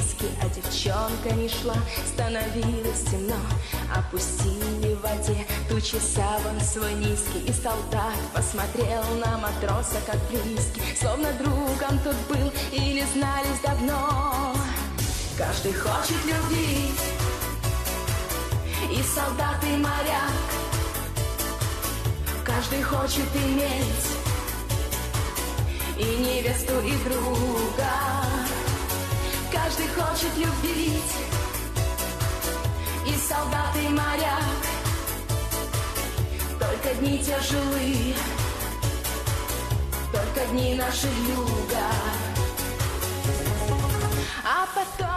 Дарья Лямина с песней «Каждый хочет любить» в очередном туре нашего творческого конкурса «Серега Пой». Проголосовать за Дарью можно в нашей официальной группе ВКонтакте. И на текущий момент у Дарьи двадцать целых двадцать четыре сотых процента ваших слушательских голосов, уже. ваших предпочтений уже. И Дарья есть... На у нас линии. на линии, на телефон. И Дарья, доброе утро. Доброе утро. Здравствуйте, здравствуйте. Дарья, ну, судя по видео, мне кажется, вы молоды достаточно. Сколько да, вам да, лет? Да, мне всего двадцать два года. двадцать два года. А почему так, такой выбор, Валерий Леонтьев? А, вы знаете, я увлекаюсь его творчеством где-то с трех лет. И вот О, до сих пор. да. Интересно, интересно. А давно вы поете? А, я пою, наверное, всю свою сознательную жизнь. Ну, и пела и в лицейском хоре, и... В общем, давно пою. Здорово. Ну, у вас хорошо получается, получается, продолжайте петь обязательно. Спасибо. Спасибо, Спасибо. вам большое. Вы проголосуйте за Дарью в нашей группе ВКонтакте. Даша, скажите, пожалуйста, хорошо. а профессионально чем занимаетесь в жизни? А в жизни я магистр первого курса, эколог по образованию. Эколог? Ага. Да. Угу. Угу. А почему поете? Просто мне это нравится, я не представляю свою жизнь без музыки. Ну, вы поете, может быть, на деньги, может быть, батлы устраиваете со своими подругами, друзьями? Нет, нет, знаете, пока я это не практикую. Ну, а в караоке-клубы посещаете в Москве? Да, несколько раз было. Какую, да. какую, песню, какую песню чаще всего заказываете? Вам заказывают. Алла а, Борисовна зак... какой-нибудь, да? Нет, наверное, Валерий Леонтьев все-таки. Опять же Леонтьев. Леонтьев? А какие еще да. песни Леонтьева? Вы вот, знаете. Да. А, какие песни? Да я много знаю. Ну, кроме... «Пьяное такси», «Ты меня не забывай». На самом а... деле в Инстаграме от да. Дарьи поступило очень много заявок. заявок. Очень да, много. Да, да, да. да. Вам нравится творчество, Валерий Яковлевич? Да, да, я с трех лет его кумир, говорю, его фанател. Он мой кумир. Очень интересно. С трех лет, Влад. А с что трех... вы слушали в три года, а, Влад? Спасибо года большое. Я слушал. Спасибо, спасибо вам, Дарья. Спасибо. Группу какую еще? Мановар. О боже. А Сипалча. И... Нет, Сипалча чуть попозже. Чуть попозже. А еще группа Мастер. Ребят, продолжайте Мастер. голосовать в нашей официальной группе ВКонтакте. Елена Волкова, Сергей и Дарья Лямина уже прозвучали своими... со своими номерами. Я так назову это точно выступ... да, выступление да, да, да, наших да. слушателей. Так что оставляйте свой голос. Не забывайте, что для того, чтобы принять участие в нашем творческом конкурсе, вам необходимо скачать приложение. Приложение Шмуль. Смул, да, Смул, и э, спеть любимую песню исполнителя, которую мы вам скажем, и, может, вы прозвучите на радио «Маяк». Оставляйте свой голос. Вернемся э, к вам сразу же после новостей середины часа и новостей спорта. Это Серега Пой.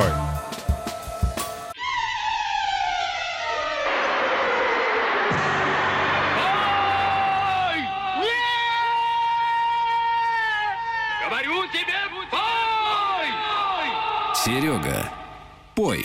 Продолжаем петь песни Валерия Яковлевича Леонтьева, Леонтьева, народного артиста нашей страны, человека, которого мы любим, Обожаем. человека, на творчестве которого выросло, выросло огромное количество людей, в частности, Дарья Лямина, которая да. исполнила песни «Каждый хочет любить». Ну что, есть у нас очередной участник нашего да. сегодняшнего тура. Очень необычный участник, потому что он заявил, что представить его нужно исключительно как «Эдрон Батон».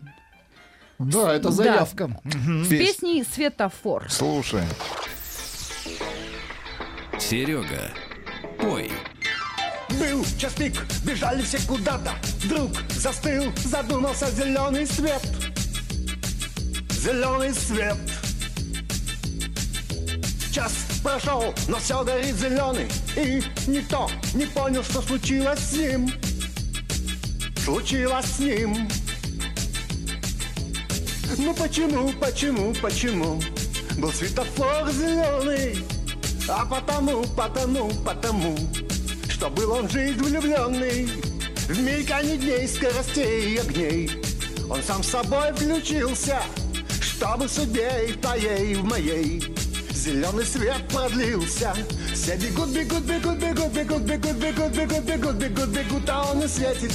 Все бегут, бегут, бегут, бегут, бегут, бегут, бегут, бегут, бегут, бегут, бегут, а он горит. В той толпе, как все, бежал я тоже. Путь открыт, но я к тебе всегда спешу. Всегда спешу. Я бежал, боясь тебя не встретить, так хотел увидеть я твое лицо, твое лицо. Но почему, почему, почему был светофор зеленый? А потому, потому, потому, что был он в жизнь влюбленный. В мельканье дней, скоростей и огней он сам с собой включился, чтобы в судьбе и твоей, и моей зеленый свет продлился.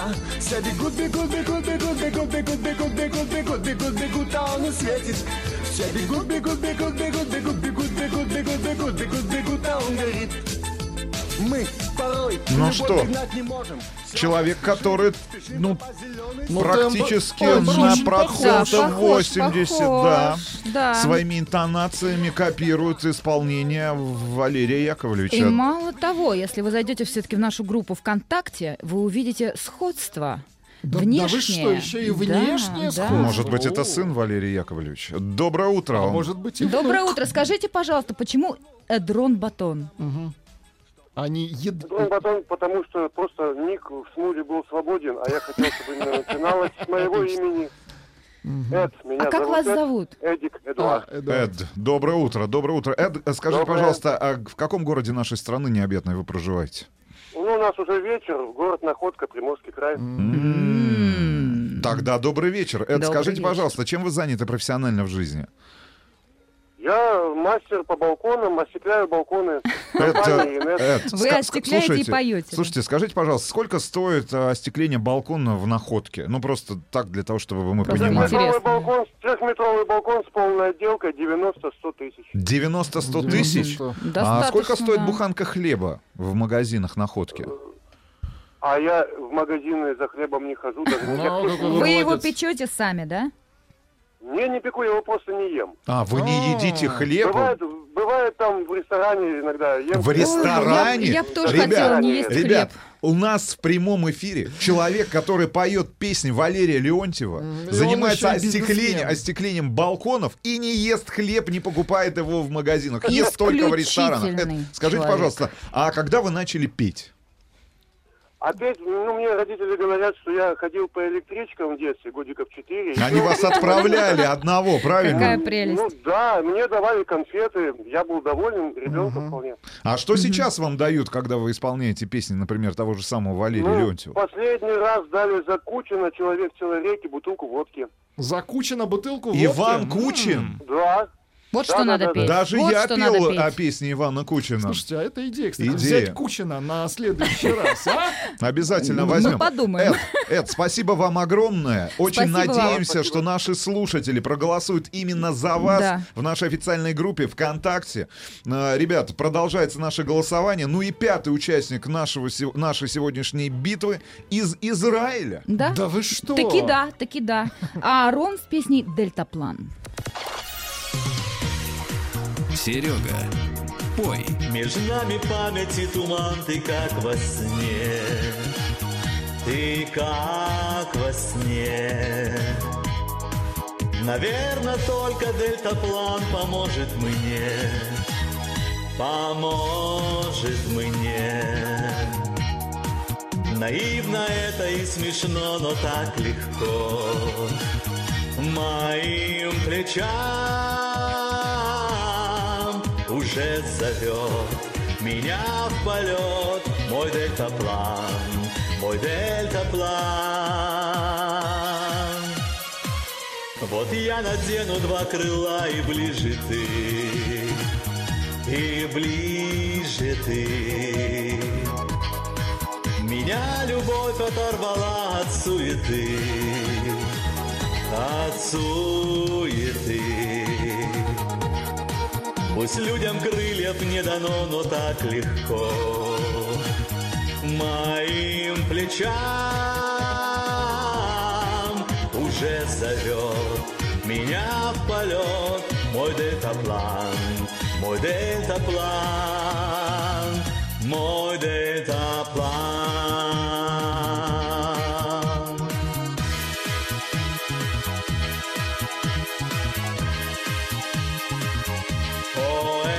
Час, когда крылом одни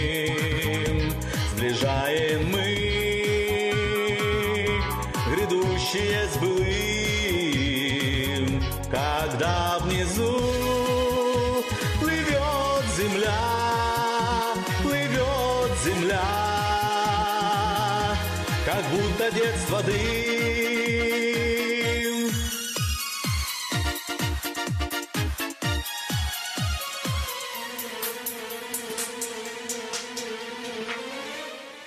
Между нами памяти туман, ты как во сне, ты как во сне.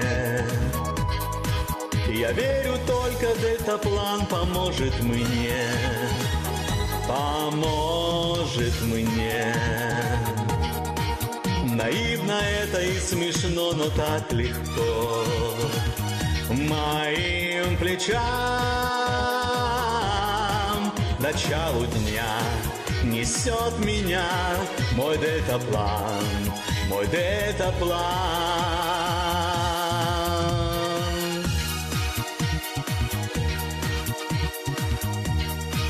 Что же, это был Аарон из Израиля. Но, к большому сожалению, да, к сожалению, нет возможности у нас связаться, пообщаться с Аароном. Ну что, но является, Аарон, да. является на текущий момент лидером нашего но голосования в очень нашей здорово. Официальной нам группе ВКонтакте. Нам пришло сообщение на соцпортал: «Лажа, дельтаплан так не поют». Но послушайте, я вам скажу, это, да, это очень тяжело, сложная песня. песня. Очень. Согласен, да. Ставр пишет в нашей официальной группе ВКонтакте: вот хит, дельтаплан однозначно победитель. Анна Белова. Все, Аарон, я за тебя. Ребят, наше голосование продолжается. Оставляйте голоса за участников нашей сегодняшней битвы. На следующей неделе, в четверг, мы обязательно подведем итоги. Давайте назовем да. э, артиста мы, на следующей мы неделе. Мы решили, что в следующий раз мы поем Владимира Высоцкого. Песню Владимира Высоцкого. Выбирайте любую песню.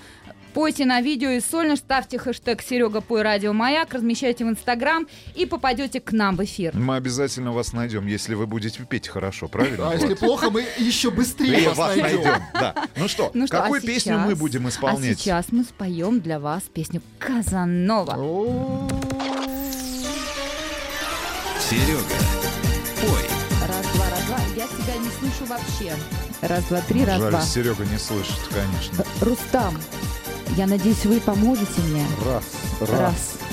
У! В ночь часов двери лет распахнутся вдруг. Я войду, разорву ваш привычный круг. Уведу, украду чудо грешных рук. Казанова. Карнавал, карнавал в этот поздний час. Настоящий скандал среди знойных глаз. Это я все смешал, заморочил вас. Казанова снова заводит меня. Танец ночного огня. Я одинокий бродяга любви Казанова. Вечный любовник и вечный злодей сердцеед. Ну, это, конечно, победа, да. Но соблазнять не устану я снова и снова. Так и останусь бродя. А. Один Казанова. У меня лосины появляются на ногах. У вас волосы начали закручиваться. Все танцуем. Плащ появился. А сеточка у вас появилась? И сеточка, точно. А скажите, а вот эта ракушка у вас есть? Есть. День и ночь, день и ночь, круговая страсть. Новых губ, новых слез, роковая власть. Этот вздох, эту дрожь я хочу украсть. Казанова. Карнавал, карнавал в этот поздний час. Настоящий скандал среди знойных глаз. Это я все смешал, заморочил вас. Казанова. Ждет меня танец ночного огня. И я одинокий бродяга любви Казанова. Вечный любовник и вечный злодей сердцеед.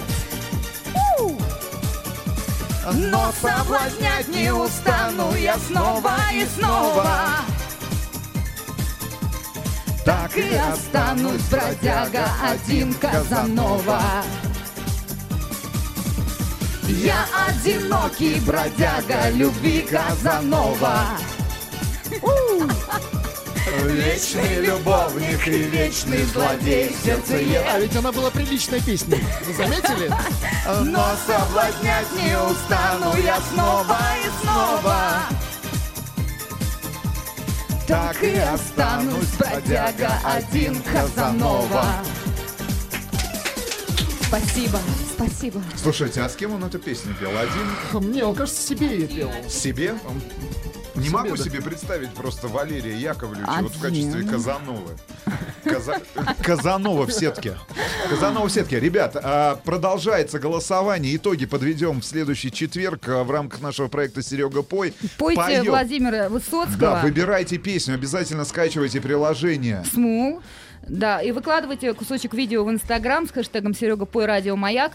И прозвучите у нас в эфире. Слушайте, я бы застрелил, конечно, вот людей, которые поют. Которые вот поют, как вы. Как мы. Я, я с вами согласен. Как я вы. С вами согласен. Песни нет, великого нет. Леонтьева. У меня, у меня мы прекрасно ру- спели. Рука к портупеи, но, к сожалению, мы портупеи не было. Супер просто.